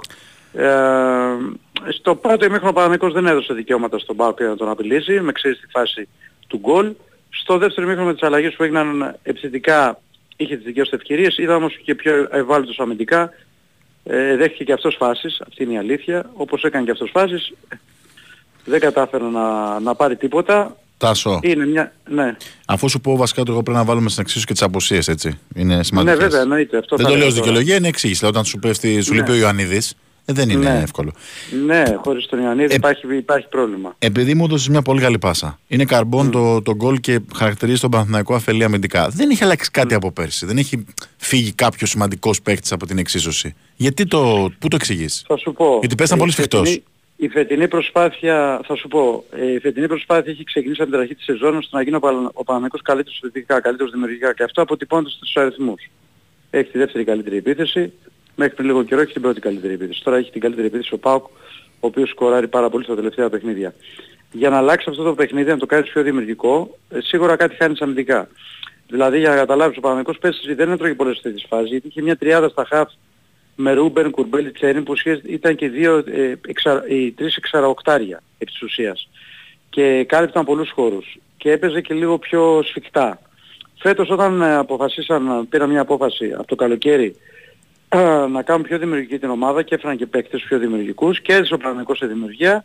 Έχασε όμως το κομμάτι το, στο transition, ε, ειδικά με ομάδες όπως ο ΠΑΟΚ και η ΑΕΚ και αυτό βλέπουμε ότι είναι ένα θέμα το οποίο πρέπει να αντιμετωπιστεί το συντομότερο δυνατό για να μπορέσει ο Παναγικός να παραμείνει ζεστός στην, ε, στη μάχη του, του πρωταθλήματος. Για να συμβεί αυτό θα πρέπει την Κυριακή να κερδίσει τον Ολυμπιακό σε ένα τελικό. Τελικώ, ναι. Ναι, και για γιατί τους δεν πρέπει δύο να- βέβαια. Αλλά. Ναι. ναι, ε, και για τους δύο είναι, αλλά ο Παναγικός και η ισοπαλία δεν του κάνει. Όχι. Διότι αν φέρει ισοπαλία μπορεί να πάει στο πλην 5. Καταστροφικό και για τους δύο θα είναι νομίζω. Ναι, η- το χ δεν βολεύει κανέναν. Κανέναν. Το χ βολεύει τον Πάο και την ΑΕΚ. Όχι Ακριβώς. τον Παναγικό και τον Ολυμπιακό. Ε, πριν όμως από αυτό υπάρχει μια ρεβάνς με τον Ατρόμητο την Τετάρτη που Σωστά. είναι πάρα πάρα πολύ σημαντική και κρίσιμη. Σωστά. Ο Παναθηναϊκός πρέπει να περάσει το μάτς αυτό, να αποκριθεί επί το ατρομή του, ε, με οποιοδήποτε τρόπο, εννοώ δηλαδή και με μέτρια εικόνα, αρκεί να προκριθεί, ε, γιατί αν αποκλειστεί θα έχει να διαχειριστεί την πρώτη σοβαρή κρίση. Ε, αυτό θα αποκλειστεί από το δεύτερο στόχο του, του, της, ε, της ομάδας και θα πάει και με, με πολύ έτσι στρες και με μεγάλη ψυχολο- ε, πίεση και κακή ψυχολογία στο μάτς με τον Ολυμπιακό. Η σημερινή μέρα δεν είχε προπόνηση. Τους άφησε ε, το τερίμι για όλο το Γενάρη κάθε τρεις μέρες και δύσκολο και υπουργών και σωματικά, γιατί μένει ο Βαγιανίδης έπαθε θλάση, τόσο τουλάχιστον για, για το μάτς πιθανό να δούμε πάλι τον Παλάσιος, ο οποίος εδώ και δύο-τρεις μέρες προπονείται. Ναι. Ε, πιθανότατα ε, όσον αφορά τη θέση του Φορ δεν νομίζω ότι ο Ιωαννίδης θα είναι στην κάρτα του προπονητή. Ο Ιωαννίδης κάνει προσπάθεια να είναι έτοιμος για το μάτς με τον Ολυμπιακό. Ο Γερεμέγεφ πιστεύει ότι θα είναι ok, έπαιξε ένα ημίχρονο χθες. Ε, άλλες επιστροφές δεν περιμένουμε. Ίσως για το μάτς του Ολυμπιακό, ίσως να είναι ο Χουάνκαρ ok, αλλά θα πρέπει να περιμένουμε λίγες μέρες να δούμε. Είναι ένας, ένα μάτς το οποίο όμως έχουν στοχές πλέον στο Παναμαϊκό, ξέρουν ότι θα είναι μεγάλη αποτυχία αν η ομάδα δεν διορθώσει αυτό που έκανε την προηγούμενη Τετάρτη και δεν προκριθεί σε βάρος του, του ατρωμίτου. Μμμ. Πλήγμα πάντως ο Βαγιανίδης, αν θες τη γνώμη μου. Ναι, είναι πλήγμα. Είναι πλήγμα Γιατί ο χάνεις και Βαγιανίδης. μια λύση στη μεσαία γραμμή με τον Κότσιρα. Ναι, εντάξει, εκεί υπάρχουν λύσεις. Όμως υπάρχει, υπάρχει ο Βιλένα, ε, θα παίξει ο κότσερ δεξιμπάκ τώρα. Ναι. Ε, ε, σιγά σιγά επιστρέφουν οι παίκτες, τα χαφ βολεύει την κατάσταση εκεί που υπάρχει πρόβλημα στη θέση του Φορ γιατί έχει ταυτόχρονα τραυματίες και τον Ιωαννίδη και τον Σπόρα και έχει μείνει μόνο ο, Γερε, ο Γερεμέγεφ. Μόλις Ναι. επιστρέψουν και οι δύο θα έχει λύσει και εκεί. Θα πρέπει να σου πω και κάτι ακόμα ότι υπάρχει πολύ μεγάλη ενόχληση στο Παναθηναϊκό. Θα τη χαρακτήρισα οργή για τις νέες δηλώσεις του Λουτσέσκου ε, που είπε διάφορα πράγματα ε, για τον Παναθηναϊκό και τη διαιτησία στο χθεσινό παιχνίδι. Αναφέρθηκε και στο μας Παναθηναϊκός Ατόμητος και δεν θα οδηγήσει αυτή η ιστορία. Πάντως υπάρχει σοβαρή ενόχληση διότι δεν είναι η πρώτη φορά που το κάνει ο Λουτσέσκου, το κάνει για πολλωστή φορά και για τον Παναθηναϊκό, έχει κάνει και για άλλες ομάδες. Ε, φαίνεται ότι ε, ανεξέλεκτα λέει πράγματα τα οποία α, μειώνουν την προσπάθεια των αντιπάλων και στην προκειμένη περίπτωση μειώνει την προσπάθεια του Παναθηναϊκού. Και τη δική του, αν θες τη γνώμη μου, μειώνει. Γιατί σαν εικόνα όλοι αναγνωρίζουν ότι κάνει καλή δουλειά. Ναι, νομίζω όμως ότι αυτό είναι ρόλος. Δηλαδή πιστεύω ότι δεν Ε, τον ενοχλεί στοχευμένο. καθόλου. Αυτό που το επιδιώκει, ναι, το επιδιώκει. Αυτό όμως είναι κάτι το οποίο ενοχλεί πάρα πολύ τον Παναθηναϊκό και ε, ε, ξέρω ότι από χθες υπάρχει πολύ μεγάλη ενόχληση για τις τοποθετήσεις του Λουτσέσκου πέρα από τη συμπεριφορά του Πάγκου του ΠΑΟΚ αλλά ειδικά για τη, για την, ε, για τη συμπεριφορά του Λουτσέσκου που ε, αναφέρεται και σε διαιτησίες άλλες του Παναθηναϊκού που κατά γενική ομολογία π.χ. στο μάτς Παναθηναϊκός Ατρόμητος στο πέναλτι ήταν πεντακάθαρο, ήταν μια ανοησία του αμυντικού του Ατρομήτου και παίρνει και για εκεί θέση και λέει ότι δεν υπήρχε πέναλτι. Γενικά μειώνει την προσπάθεια του Παναθηναϊκού και των παικτών του. Ε, υπάρχει ενόχληση σοβαρή από χθες με τις νέες δηλώσεις. Μμμ. Ναι, το είπατε εγώ στην αρχή της εκπομπής ότι ε, ό- όσο δεν επεμβαίνει η αθλητική δικαιοσύνη, έστω και μία φορά, Ναι. όλοι κατά καιρούς έχουν δώσει εξηγήσεις. Δηλαδή και δικαίως έχουν δώσει εξηγήσεις Ναι. και δικαίως έχουν τιμωρηθεί θα σου πω εγώ. Και του Ολυμπιακού άνθρωποι και... Ε, Εγώ δεν έχω δει. να Εδώ σου πω τίποτα, κάτι. ποτέ. Προπονητικά, πάντως, δεν έχω δει τα τελευταία χρόνια συμπεριφορά προπονητή ανάλογη του. Όχι, όχι, όχι, σε καμία περίπτωση. Σε καμία περίπτωση. Σε- Για κανέναν προπονητή σε καμίας ομάδας. Εδώ το πράγμα έχει παραγίνει, ξεφύγει. Τη μία λέει ότι το έκλειψαν το πρωτάθλημα από την ΑΕΚ, την άλλη λέει ότι το έκλειψαν το πρωτάθλημα από το κύπελο από τον, από τον Παναθηναϊκό, την άλλη λέει για τον Ολυμπιακό. Κάθε φορά κάτι θα πει. Ε, κάνει δηλώσεις οι οποίες ε, ε, είναι, είναι δηλώσεις ε, έλ- με έλλειψη σεβασμού προς τους αντιπάλους, αλλά βλέπουμε ότι το πράγμα αυτό συνεχίζεται. Κάποια στιγμή θα πρέπει να υπάρξει αντίδραση. Θα δούμε. Μμμ. Και βαρύ πρόστιμο, ε, για το μάτς με τη Villarreal. Ναι, εντάξει, αυτό είναι κάτι το οποίο... 73.600, αρκετά. Ναι, και για το μάτς με την Μακάμπι Χάιφα. Μμμ. Ο, ε, είναι, είναι, είναι το... με τη Villarreal εκτός και με τη Μακάμπι Χάιφα στην Λεωφόρο είναι τα πρόστιμα που η UEFA βάζει με το παραμικρό και που δυστυχώς ε, τα πληρώνει ο Παναμαϊκός, έχει πληρώσει ένα πολύ μεγάλο ποσό. Ακόμα για τις, ε, γιατί δεν υπήρχαν διάδρομοι στο κενή στο, στη Λεωφόρο, κάτι που συμβαίνει στα περισσότερα ευρωπαϊκά γήπεδα. Αν δει κάποιος υπάρχει ένα κενό, αλλά στην Ελλάδα αυτό Ναι, το έχουμε για όλα τα ξεχάσει. γήπεδα λέω δεν υπάρχει. Ναι, ναι. Μάλιστα. Τάσο μου, σε Για το ευχαριστώ. θέμα του Μαξίμοβιτς δεν Α. υπάρχουν πιθανότητες. Μμ. Το βλέπω πιθανό για το καλοκαίρι, το πιο πιθανό. Αφήνω μια μικρή χαραμάδα, πάντως ο Μαξίμοβιτς παίζει βασικός. Είναι βασικός τώρα, τώρα θα το έλεγα, ναι. Ναι, Θα ναι, το ναι, έλεγα. ναι. Μάλιστα. Ωραία. Σε ευχαριστώ Έγινε. πολύ. Καλή συνέχεια. Έγινε. Γεια χαρά. Τάσο Νικολογιάννης λοιπόν με τα τελευταία νέα του Παναθηναϊκού με πιο φρέσκο το, την πιστοποίηση ότι ο Βαγιαννής θα μείνει 10 με 15 μέρες ε, εκτός με θλάση την ενόχληση που βγάζει ο Παναθηναϊκός και δικαίως για τις ε, δηλώσεις Λουτσέσκου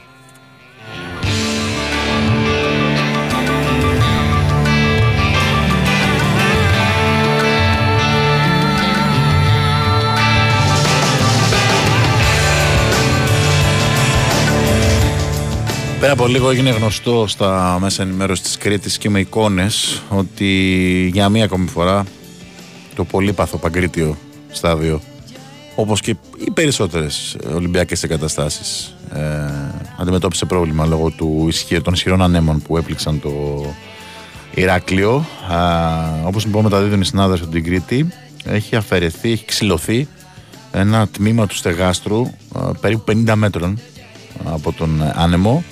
Έχει κενωθεί φυσικά το στάδιο υπό το φόβο κάποιου τραυματισμού. Έχει σπεύσει και ο αντιδήμαρχος Ηρακλείου για να συντονίσει τις προσπάθειες.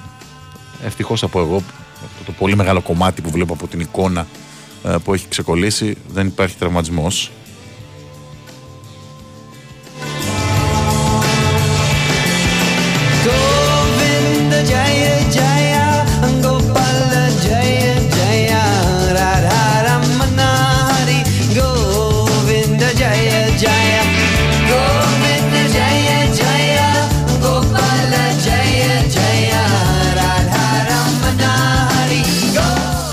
Λοιπόν, πάμε και στον έτερο α, αντίπαλο του ντέρμπι της ε, Κυριακής που όπως είπαμε και με τον Τάσο Νικολογιάννη είναι ένας τελικός και για τους δύο και κανέναν δεν συμφέρει η ισοπαλία. Α, την επομένη της νίκης ε, κόντρα στον Παζιάν. Ο Ολυμπιακός έχει μπει σε μια διαδικασία από ό,τι αφού γκράζομαι από το ρεπορτάζ να ξεσκαρτάρει λίγο το ρόστερ, να το πω έτσι λαϊκά. Θα μας κάνει σοφότερους ο Κώστας Νικολακόπουλος που είναι μαζί μας. Χαίρετε.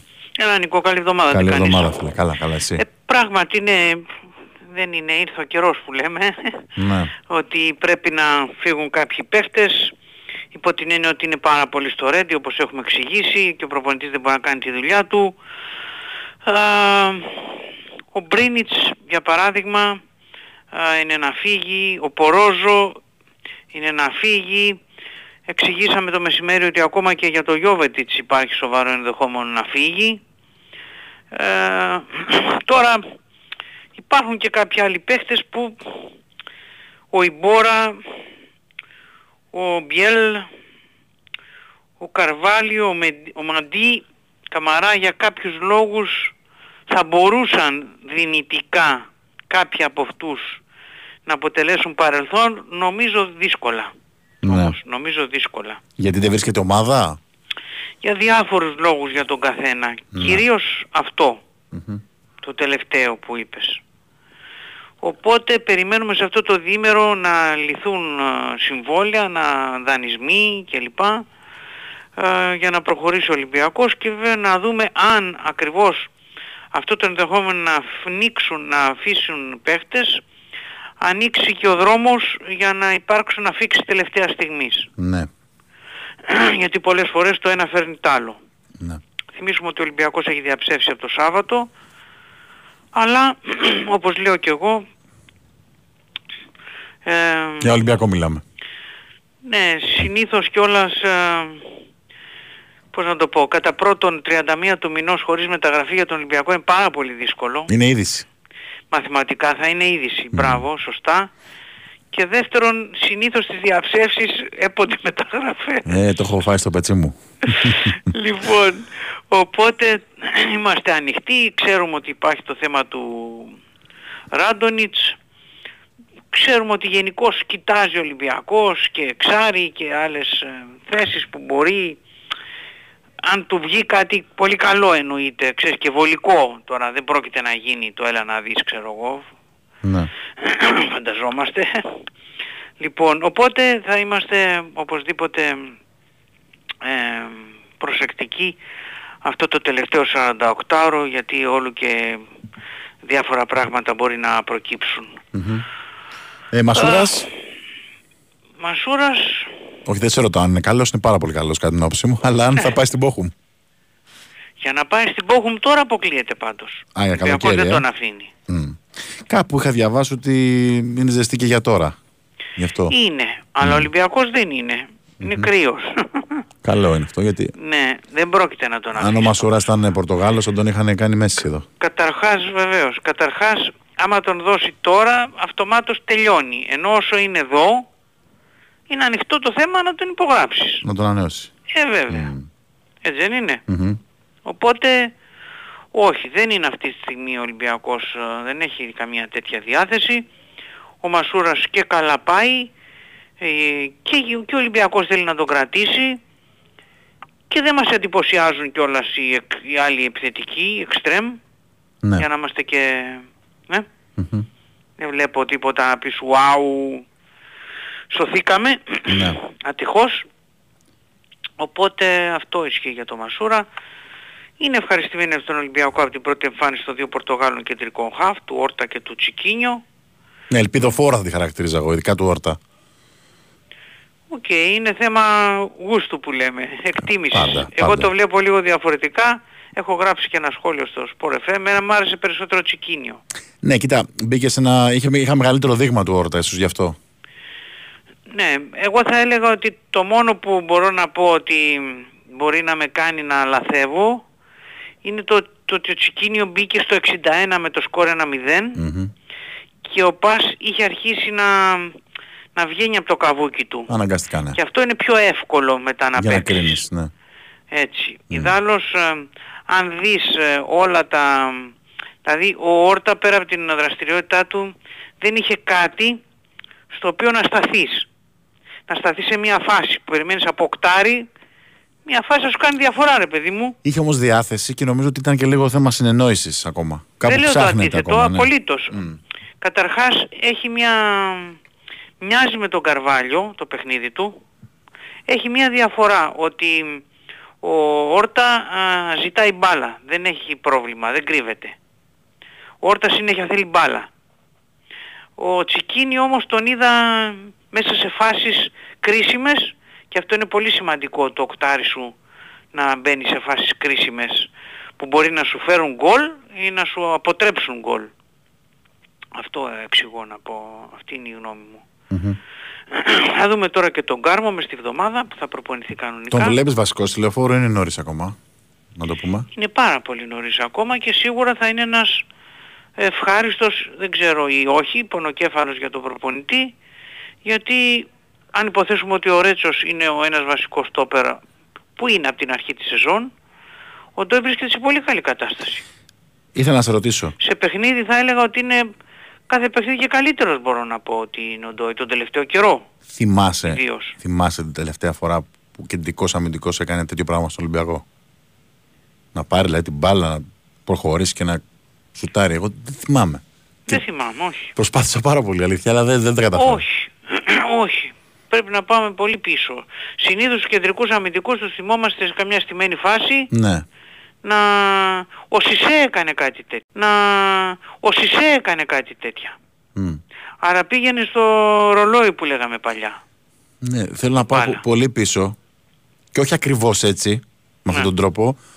Ο μόνος που μπορούσε να το κάνει ήταν ο συγχωρεμένος ο Μιτσμπόνας. Ε, πας πολύ πίσω πραγματικά. Εγώ, εντάξει, δεν είμαι και τόσο νέος. Πραγματικά πας πολύ πίσω εσύ. Πραγματικά πας πολύ πίσω. δεν είμαι και τόσο νέος. Λίγο αυτός ο Βραζιλιάνος ο... που είχαμε, πώς το λένε, ο περίεργος ο Σέζαρο, ο Χούλιο Σέζαρ. Ναι, ναι, είχε, το είχε το σουτ. Αυτός είχε λίγο Την είχε την τέτοιο, ας κούρσα πούμε, κατά το σουτ. νομίζω. Ναι, ναι. Εγώ πάντως πιστεύω ότι ξεκλείδωσε το μάτς χθες. Δεν έβλεπα τρόπο ο Ολυμπιακός να το ξεκλειδώσει τόσο εύκολα. 100%. Σίγουρα θα κουράζονταν ο Πας. Σίγουρα θα κουράζονταν. Αλλά όσο περνάει η ώρα και η πίεση αυξάνεται. Αλλά ναι, βεβαίως. Γιατί ήταν ξεκάθαρο ότι σε 50... Τι 50, το γκολ πότε μπήκε στο 60... 57. Μμμ. Σε, μισή, σε μία ώρα αγώνα ο Ολυμπιακός είχε μία καθαρή ευκαιρία για γκολ μόνο. Μμ. Το Φορτούνι. Δεν το έκανε καλά, ίσως έπρεπε με το αριστερό να το κάνει κιόλας. Χ- Λίγο η ισορροπία του χάθηκε λίγο... Τέλος πάντων. Θα μπορούσε να κάνει κάτι καλύτερο για την ε, ποιότητα του ο Φορτούνης. Ναι, είναι, είναι λίγο ντεφορμέ. Αυτά σε γενικές γραμμές και είμαστε σε επαφή, Νίκο. Εννοείται, εννοείται. Άντε, να Ευχαριστώ είσαι πολύ καλά. Κώστα μου. Καλή συνέχεια στο ρεπορτάζ του Κώστα Νικολακόπουλου. Ακούσαμε τα τελευταία νέα α, του Ολυμπιακού. Α, Έχουμε εδώ πέρα πολλά. Ναι, ο Νταμπίζα, σωστά. Από τα 35 μέτρα. Αν δεν κάνω λάθος, αυτό το μάτι πρέπει να ήταν στη λεωφόρο το 97. Έχεις δίκιο, φίλε. Και ο Ηρακλής Αντίπα που είναι απ' έξω, αν με ακούει, μπορεί να, να βοηθήσει. Ναι, εντάξει, σίγουρα θα υπάρχουν κι άλλοι, αλλά έχει καιρό ένας κεντρικός αμυντικός του Ολυμπιακού να κατεβάσει την μπάλα, να σουτάρει και να ανοίξει έτσι το σκορ. Πολύ ωραία ενέργεια από τον ε, Ντόι. Λοιπόν, πάμε σε διάλειμμα και επιστρέφουμε. Η Winsport FM 94,6. Δηλαδή θες να μου πεις ότι με το AI φτιάχνεις ό,τι θέλεις; Ναι, δες εδώ. Θέλουμε κορυφαία εμπειρία live καζίνο. Ναι, με αμέτρητα τραπέζια και παιχνίδια. Μήπως εννοείται Novibet. Το live καζίνο των ονείρων σου υπάρχει στη Novibet. Με τα περισσότερα live παιχνίδια που μπορείς να βρεις και σούπερ προσφορά γνωριμίας χωρίς κατάθεση. Novibet. Το live καζίνο όπως θα ήθελες να είναι. Ισχύουν όροι και προϋποθέσεις. Διαθέσιμοι στο novibet.gr κάθετος info κάθετος όροι. Ρυθμιστή σε ΕΠ. Συμμετοχή για άτομα άνω των 21 ετών. Παίξε υπεύθυνα. Big Win Sport FM 94,6. Ραδιόφωνο με στυλ αθλητικό.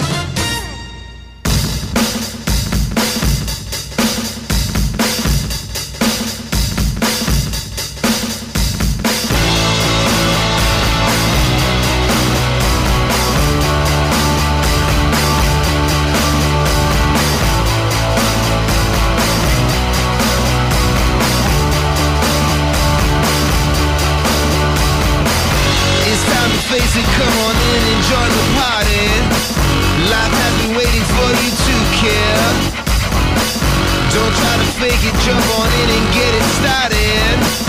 There's so much loving for you to share.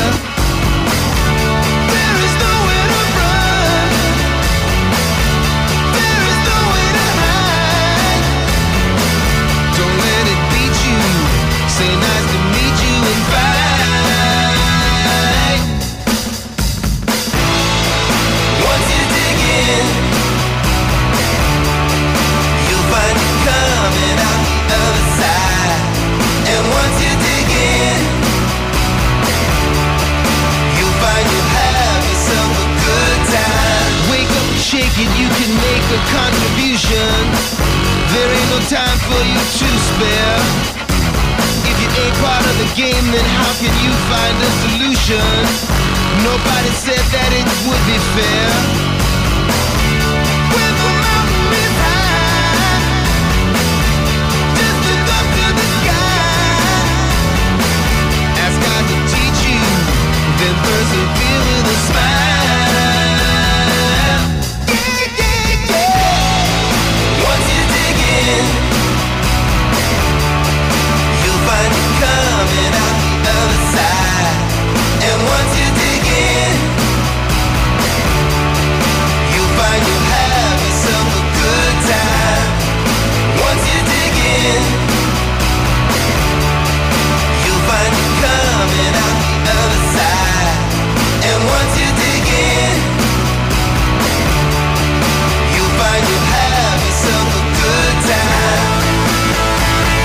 Λοιπόν, επιστρέψαμε Big Wins Sport FM 94,6 Newsroom, μέρος τέταρτο και τελευταίο. Ο Νίκος Ζέρβας παραμένει στο μικρόφωνο.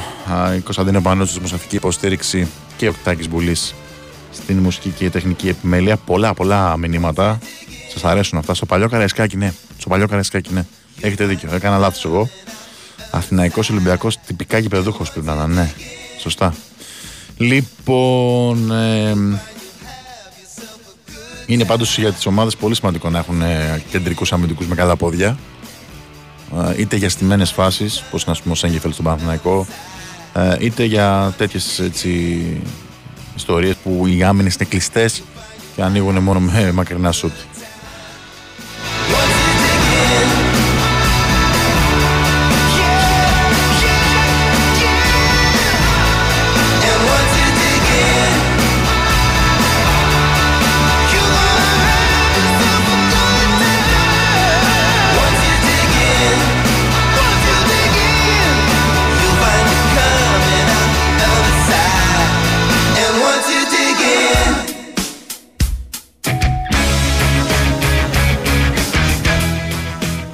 Λοιπόν, το εξαντλήσαμε το θέμα Λουτσέσκου, παιδιά.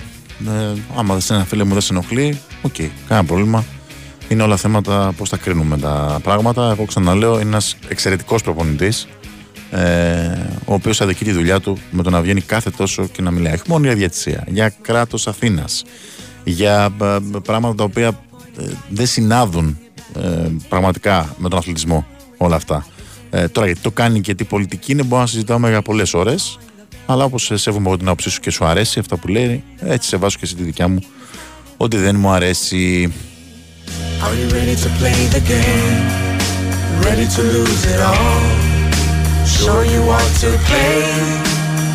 Όχι, Θάνο, από την νίκη ο Ολυμπιακός δεν θα κάνει άλλη μεταγραφή στο μπάσκετ. Ήδη έκανε τρεις που ήταν τελείως εκτός ε, πλάνου, εκτός νοοτροπίας προπονητή. Ε, είναι όμω αναγκαίες προσθήκες λόγω των πολλών τραυματισμών. Όχι, δεν θα γίνει άλλη μεταγραφή. Έχει κλείσει με τον ε, Μόζε Ράιτ. Τώρα, αν αύριο το πρωί χτύπα ξύλο γίνει κάτι άλλο, ε, τι να σου πω, εντάξει, μέχρι τις 7 Φλεβάρι, όντως έχουν δικαίωμα οι ομάδες όλες να κάνουν προσθήκες για την ε, Ευρωλίγκα. Αλλά ας ευχηθούμε να μην τραυματιστεί κανένας σε καμία ομάδα, να είναι όλοι καλά και να βλέπουμε τα παιχνίδια όσο πιο α, ανταγωνιστικά και με πλήρη ρόστερ γίνεται. And what's to come may not be your thought of marvelous fun at all. Are you ready to play the game? Ready to lose it all? Sure you want to play? It's taken love. Ready to play the game? Ready to lose it all? Sure you want to play? It's taken love.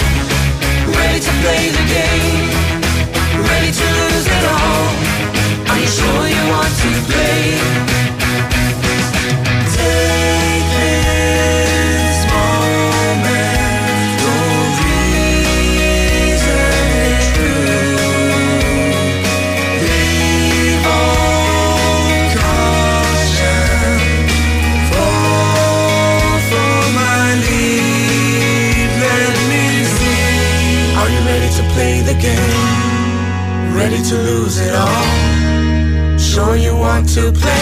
Λοιπόν, ε, συνέχεια στα ρεπορτάζ δεν είναι μόνο οι μεγάλοι που έκαναν ε, τις νίκες τους και συνεχίζουν στη μάχη για τον τίτλο, είναι και οι λεγόμενοι μικροί. Ε, μία από τις ομάδες που μένα προσωπικά με έχουν εντυπωσιάσει και το έχουμε πει από την αρχή της σεζόν, ε, η μεταμόρφωσή της ε, την εστιάζω εγώ προσωπικά από τα περσινά play out. Σιγά σιγά άρχισε να αλλάζει τελείως ε, εικόνα. Είναι η Λαμία που έκανε ένα διπλό πραγματικά ε, από τα πολύ μεγάλα στο Αγρίνιο το Σάββατο. Νίκησε 2-1 τον ε, Πανετολικό και είναι ε, σε ανοιχτή γραμμή που λέμε με την είσοδο στα play-off. Πάμε να μιλήσουμε με τον Δημήτρη Λάιο και για το παιχνίδι του Σαββάτου αλλά και γενικότερα για το πώς κυλάει πλέον η ζωή στη Λαμία μετά από αυτό το αποτέλεσμα. Καλή εβδομάδα.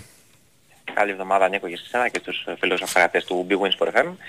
Ε, για να το ερωτήσουμε καλύτερα αυτό που έλεγες, από τον ερχομό του Λεωνίδα Βόκολου. Ε, εντάξει, αυτό ακριβώς εννοούσα. αυτό ακριβώς εννοούσα. Ε, πολύ καλή ψυχολογία στα ύψη και πολύ καλό κλίμα στα αποδητήρια.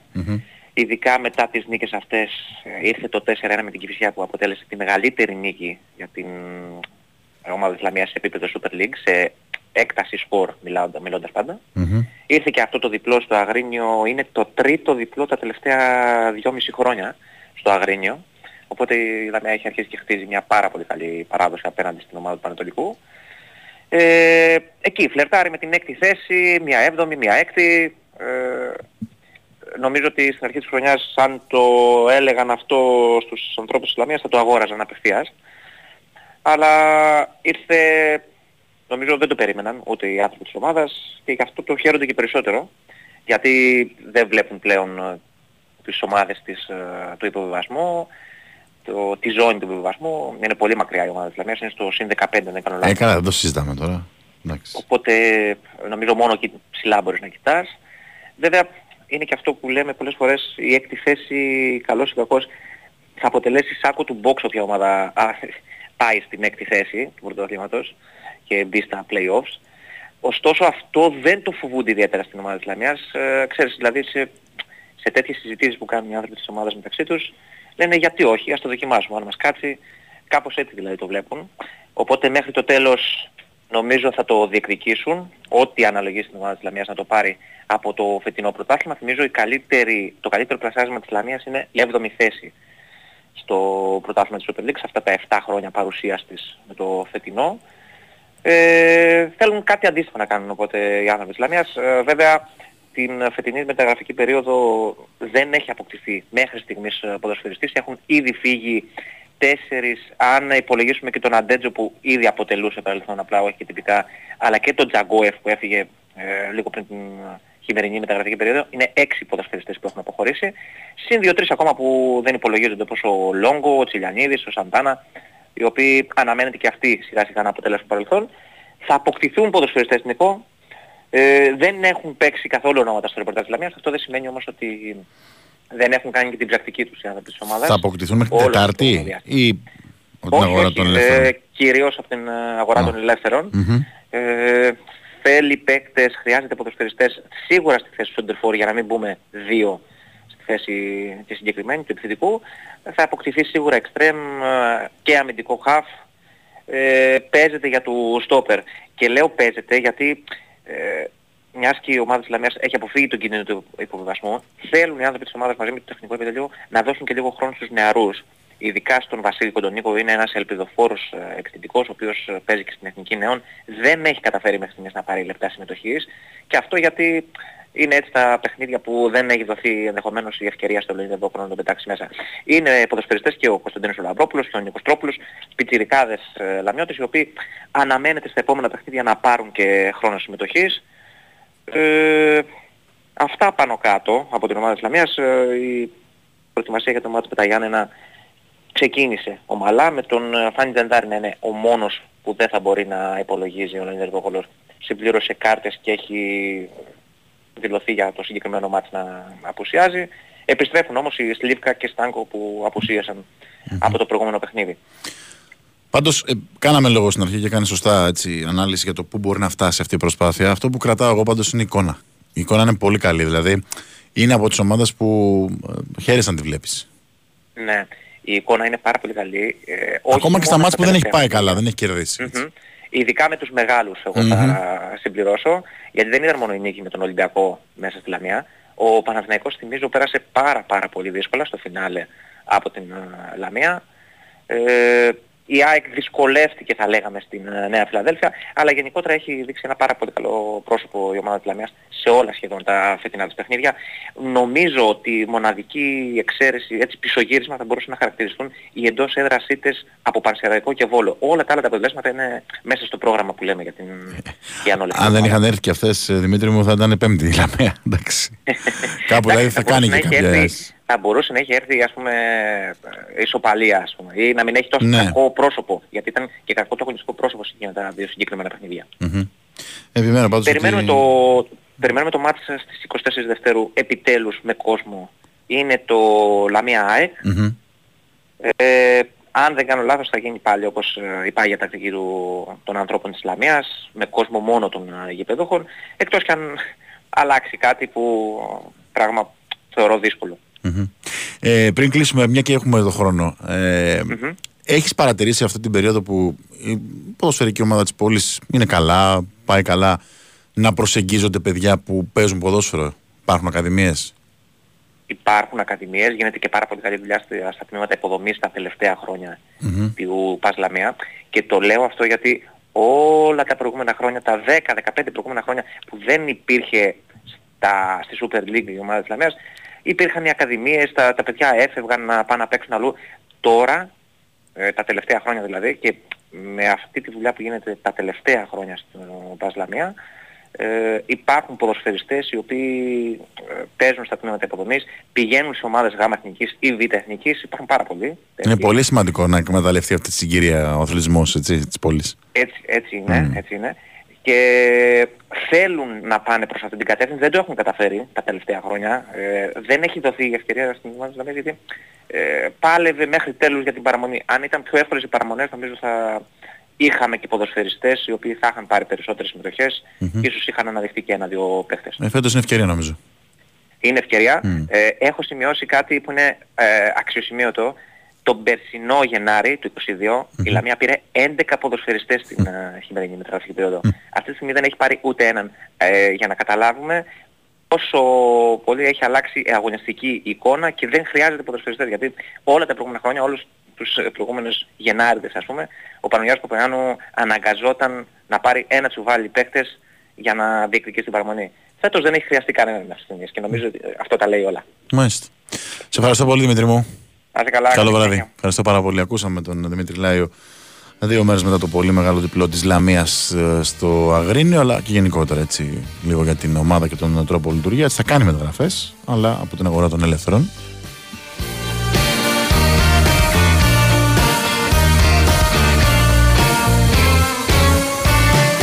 Seeking fame and fortune, we walk the streets of London, looking for the crossroads everywhere. Hold up in squats and theatre bars as a slasher. Καλά κάνει ένας φίλος και μου το θυμίζει. Δεν έχουμε μόνο τον ε, Ολυμπιακό και τον Παναθηναϊκό αυτήν την ε, εβδομάδα στις διοργανώσεις του μπάσκετ. Έχει πολύ σπουδαία παιχνίδια και στο Basketball Champions League όπου αύριο η ΑΕΚ στην Ουγγαρία, στο ουδέτερο, σε ουδέτερο γήπεδο παίζει με την Χάπολ Χολών. Α, Μόνο νίκη θέλει η Ένωση μετά το, το ξεκίνημά της με ήττα στην Πάτρα από τον Προμηθέα. Ο Προμηθέας την ίδια ώρα θα δοκιμαστεί στην έδρα της ΑΕΤ της ε, Μουρθία. Α, Μιλάμε για μια πολύ δυνατή ισπανική ομάδα. Πριν από 10 μέρες νίξε τη Real Madrid σε αυτό το γήπεδο η Μουρθία. Δύσκολη αποστολή για τον Προμηθέα. Την Τετάρτη ο Άρης παίζει στη Γερμανία με την Ούλμ, τον πρώτο από τους δύο τελικούς που έχει να δώσει για να προκριθεί στην επόμενη φάση του Eurocup. Ε, και την ε, Τετάρτη επίσης το Περιστέρι Bwin αντιμετωπίζει την ε, πολύ ισχυρή Τενερίφη στους Κανάριους νήσους.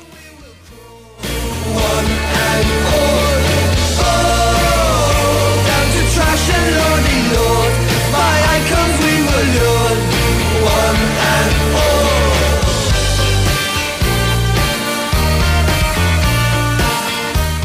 Η άλλη α, μεγάλη νίκη πλην ποκ, να το πω έτσι, της ε, αγωνιστικής ε, είναι στην Τρίπολη από τον ε, Αστέρα. Σε αυτή την άτυπη μάχη εισόδου στα play-off έχω την αίσθηση ο Αστέρας ήταν επιβλητικός. Α, Νίκησε 3-1 τον ε, Ατρόμητο και νομίζω ότι έκανε πάρα πολύ σημαντικό βήμα για να είναι στην ε, έκτη θέση πα- βάζοντας παράλληλα πολύ δύσκολο α, πολύ μεγάλα εμπόδια στον Ατρόμητο για αυτό το στόχο. Η Αναστασία Βοσνάκη όχι μόνο ταξίδεψε στην Τρίπολη και παρακολούθησε το παιχνίδι, αλλά έχει και μια πολύ όμορφη συνέντευξη στην, ε, στο site του Sport FM του κύριου Μυριτέλο. Την παλέψαμε αρκετά, αλλά τη βγάλαμε έτσι, κυρία μου. Χαίρετε. Χαίρετε Νίκο, τι κάνεις; Δεσποινής, με συγχωρείτε. Συγγνώμη, Δεσποινής, όχι Κυριακό. ε, όντως την παλέψαμε αρκετά. το καλό Ήταν, πράγμα αργεί να ε, γίνει, σου έχω πει. Την Υπομονή. είχα ζητήσει Νίκο αυτή τη συνέντευξη από τον Αύγουστο. Εγώ που ξέρω το παρασκήνιο, άστο ναι, εντάξει. μόλις είχα βγάλει εκείνο το αποκλειστικό ότι έρχεται στον Αστέρα από τότε. Λέω, «Θε- τον θέλω για συνέντευξη. Λοιπόν, να το, το πάρουμε λίγο την αρχή. Ναι, ναι, ναι. Ο, ο Αστέρας κατάφερε να πάρει ένα ακόμη κομβικό μάτι της σεζόν. Ε, ένας αγώνας με έναν ιδιαίτερα ικανό αντίπαλο όπως ο Ατρόμητος που έχει βελτιωθεί πάρα πολύ με τον ε, Σαφαήλη. Ναι, το Με έλεγες και ανεβασμένη ψυχολογία. ψηλοτελικό, ψηλοτελικό Ναι, εισόδου στα πλέον. εννοείται, εννοείται, εννοείται. Και έτσι το αντιμετωπίσανε στον Αστέρα. Ε, οι Αρκάδες ήταν όμως ε, εξαιρετικά διαβασμένοι και αν εξαιρέσουμε το διάστημα 30-45 που ο Ατρόμητος πάταγε καλύτερα το χαμένο πέναλτι, ήταν ε, συνολικά καλύτερος, πιο επικίνδυνος και πιο ουσιαστικός πεν- πετυχαίνοντας μια νίκη δήλωση. Εγώ θα πω Νίκο πως το ωφέλη του αγώνα είναι αρκετά. Ε, πρώτα απ' όλα βαθμολογικά, αφού ο Ατρόμητος είναι πλέον στο μείον 6 και δύσκολα θα προλάβει τον Αστέρα. Κατά δεύτερον ψυχολογικά, γιατί δείχνεις απέναντι σε έναν ανταγωνιστή πως επί, της ουσί- επί της ουσίας είσαι καλύτερος ως ομάδα. Επίσης ο Αστέρας έδειξε πως φέτος διαθέτει νοοτροπία νικητή, έχει πλάνο και στόχευση στο παιχνίδι του και είναι μια καλοδουλεμένη ομάδα. Πράγματα πέρυσι Νίκο που αγνοούσε και στο τέλος λίγο έλειψε να κινδυνεύσει κιόλας. Ωστόσο όλα αυτά με την έλευση του Μίλαν Ράσαβατς άλλαξαν. Η ομάδα έχει τρομακτική βελτίωση σε σχέση με την προηγούμενη σεζόν και αυτό που χτίζεται φέτος είναι να το πούμε και μια παρακαταθήκη και για την επόμενη σεζόν. Ε, ο Σέρας έχει δουλέψει σωστά και φαίνεται και από το γεγονός ότι η επιθετική του τριάδα, τριάδα, δηλαδή ο Καλτσάς, ο Κρέσπι και ο Μιριτέλο έχουν σκοράρει ήδη 18 γκολ στο πρωτάθλημα, ε, όντας οι απόλυτοι πρωταγωνιστές. Από κοντά έρχεται και ο αγέραστος στον 35 του Χουάν Μουνάφο, που πρέπει, δεν ξέρω, κάτι πρέπει να κάνουμε εκεί στον Αστέρα να τον κλωνοποιήσουν. Γιατί όταν αποφασίσει ο Μονάχος να κρεμάσει τα παπούτσια του, το κενό του θα είναι μεγάλο. Ε, αλλά και ο Καστάνιο. Ε, ενώ συνολικά πλέον με τις κινήσεις που έγιναν στη χειμερινή μεταγραφική περίοδο η ποιότητα έχει ανέβει πάρα πολύ. Και πλέον στον Αστέρα θα κοιτάξουν μπροστά τους και με σαφώς λιγότερο άγχος το μάτς με την ΑΕΚ με σκοπό να πάνε να κάνουν μια καλή εμφάνιση, να διεκδικήσουν ένα θετικό αποτέλεσμα που θα τους απογειώσει. Είναι ένα δύσκολο παιχνίδι, αλλά η ομάδα του Ράσαβατς θα παίξει όπως ξέρει, θα προσπαθήσει να κάνει τη ζημιά της με το επόμενο κομβικό μάτς σε δύο εβδομάδες να είναι με τη Λαμία, ακόμα ένας τελικός, ε, αυτό με τη Λαμία. Ναι, νομίζω Να- ότι είναι, είναι ο βασικός αντίπαλος αυτή τη στιγμή. Ναι. Να πούμε πως ανακοινώθηκε και ο Χουλιάν Παλάσιος, δανεικός 1,5 χρόνο από τη Σαλορέντσο. Παίζει δεκάρι και εξτρέμ. Και θα πάρουμε μια γεύση οπο- όπως φαίνεται απέναντι στην ΑΕΚ. Τώρα για το Μυριτέλο, Νίκο. ναι, που τι ξεχωρίζεις, μην τα πεις όλα για να μπει και ο κόσμος να Όχι, διαβάσεις, όχι. έτσι. Και είναι και αρκετά μεγάλη συνέντευξη, οπότε μπορείτε να μπείτε στο site του sportfm.gr να απολαύσετε τη συνέντευξη. Να σου πω ότι έχει μιλήσει για αρκετά πράγματα, έχει μιλήσει και για τον Χερόνιμο Μπαράλες και μου είπε τα καλύτερα, μου έχει πει ότι έχουν γνωριστεί, έχουν μιλήσει και ότι θέλει να μείνει πάρα πολλά χρόνια στην Τρίπολη. Ε, να στα πω λίγο με τίτλους, με κάποιους τίτλους που έχω ξεχωρίσει. Βεβαίως. Σκέφτομαι να μείνω 10 χρόνια εδώ και να αποτελέσω μέρος της ιστορίας του Αστέρα. Μοναδικό συνέστημα να σκοράρεις, γι' αυτό το πανηγυρίζω με κραυγές. Η οικογένειά μου έκανε αρκετές θυσίες για εμένα. Αν δύο Αργεντινοί κάτσουν να μιλήσουν ακόμα και τώρα για το παγκόσμιο κύπελο, πιθανόν να τους πιάσω τα κλάματα. Είναι η πρώτη μου φορά στην Ευρώπη. Στην αρχή δυσκολεύτηκα αρκετά και αναρωτήθηκα τι κάνω εδώ. Όλοι στην Τρίπολη όμως με βοήθησαν και με το παραπάνω. Και παρόλο που δεν ξέρει ελληνικά ε, και αγγλικά καλά-καλά, ε, προσπαθούν λέει όλος ο κόσμος στην Τρίπολη να με βοηθήσει έστω και με νοήματα. Και είναι πάρα πολύ σημαντικό αυτό για μένα και θέλει εξέφραση την επιθυμία του να, μείνει, να παραμείνει στην ομάδα του Αστέρα για πολλά ακόμη χρόνια. Μπορείτε να την ε, διαβάσετε αναλυτικά τη συνέντευξη στο sportfm.gr. Τον είχα για λίγο πιο μεγάλο, να σου πω την αλήθεια. 24 Ναι, είναι, μικρός, ναι. μικρός, πολύ μικρός. 24 είναι, ναι. Και από ό,τι έχω μάθει ε, από τους ανθρώπους της ομάδας είναι και πάρα πολύ καλό παιδί. Μάλιστα. Ρωτάει ένας φίλος αν θα παίξει σε μεγάλη ομάδα ο Καλτσάς. Ο Καλτσάς είδες ε, εμφανίσεις που κάνει. Ναι, τη είναι γνώμη σου, τη γνώμη σου θέλουν, όχι τη δική μου. κομβικότατος ε, παίκτης στον αστερα Μμμ. και κάνει μία σεζόν για μεταγραφή εγώ θα πω Νίκο. Ναι. Τον έχεις Δηλαδή- δηλαδή μέχρι και τόσο ψηλά για μεγάλη ομάδα; Γιατί όχι; Μμμ. Έχει, μας έχει δείξει ότι είναι πάρα πολύ ικανός και κάνει, σας λέω, μια καταπληκτική σεζόν. Είναι κάθε φορά σε μάτς του Αστέρα είναι κομβικός παίκτης. Μάλιστα. Ωραία, ωραία. Μακάρι, γιατί όχι; Έχει τροφοδοτήσει αρκετούς παίκτες κι αλλιώς. Ε, Ναι, ναι, ο ναι. Αστέρας στις μεγάλες Ισχύει. ομάδες. Ισχύει. Γιατί όχι να μην ε, συνεχίσει. Φυσικά. Μάλιστα. Ωραία. Αυτά, Σας αυτά τα ευχαριστώ λίγα. πάρα πολύ κυρία μου. Εγώ ευχαριστώ. Καλή Νίκο. Ξεκούραση. Αναστασία Βοσνάκη λοιπόν με τα νέα του Αστέρα που πήρε μια πολύ σημαντική νίκη απέναντι στον Ατρόμητο και για την συνέντευξη που μπορείτε να διαβάσετε του Μυριτέλος στο sportfm.gr.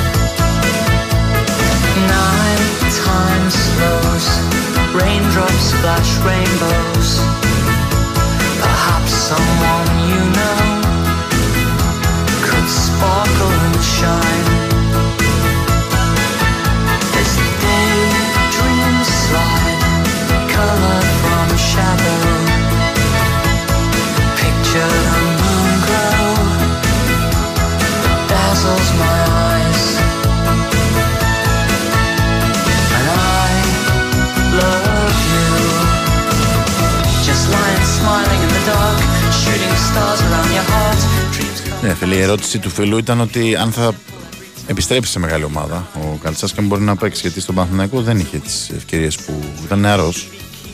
Το ρώτησα εγώ. Αν πιστεύει η Αναστασία ότι μπορεί να κάνει τη μετάβαση ξανά μέσα από τις εμφανίσεις του στην, ε, στον Αστέρα Τρίπολης. Λοιπόν, σιγά σιγά νομίζω ότι φτάνουμε στο τέλος του σημερινού newsroom. Από αύριο θα είναι λίγο ειδικών συνθήκων, ε, όπως μέχρι και την ε, Παρασκευή ε, η εκπομπή, καθώς υπάρχει και η διπλή αγωνιστική της Ευρωλίγκας, υπάρχει και το κύπελο με τις ε, Revans. Among gardens,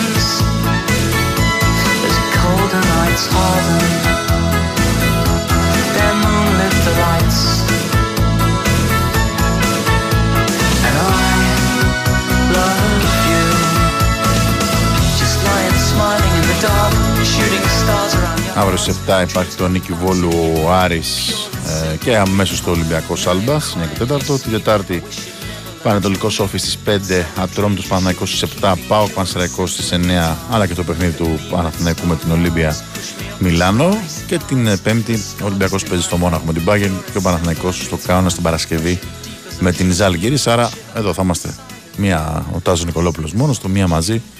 Θα τα ξαναπούμε Εμεί την ε, Τετάρτη. Να είστε καλά. Ε, καλή συνέχεια στην ακρόαση. Ευχαριστώ πάρα πολύ την Κωνσταντίνα Πανούση που ήταν στη δημοσιογραφική επιμέλεια. Τον κύριο Τάκη Μπουλή, μουσική και τεχνική υποστήριξη. Από τον Νίκο Ζέρα που ήταν τις προηγούμενες δύο ώρες στο μικρόφωνο της κορυφαίας αθλητική της χώρας. Να έχετε καλό βράδυ, καλή συνέχεια στην ακρόαση. Με τι άλλο, με Fight Club.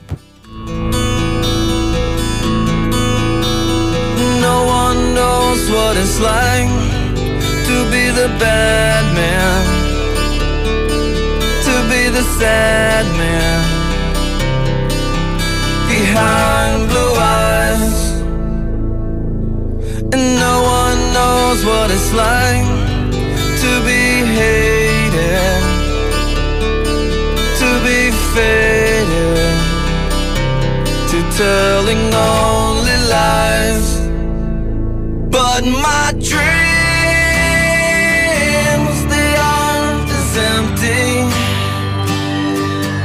as my conscience seems to be.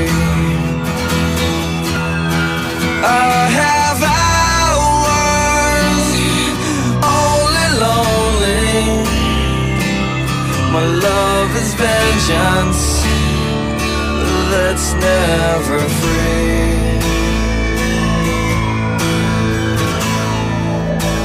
I breathe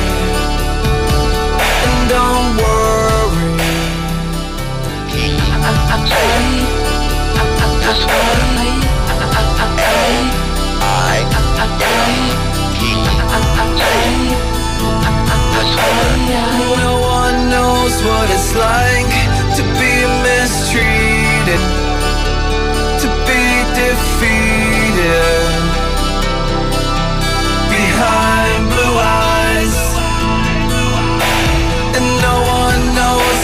say that they're sorry.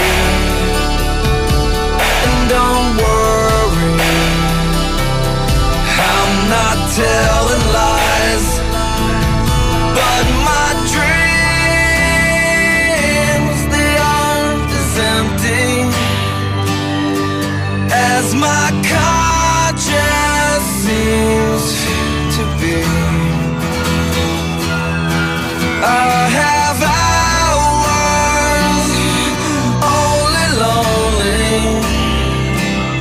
My love is vengeance that's never free.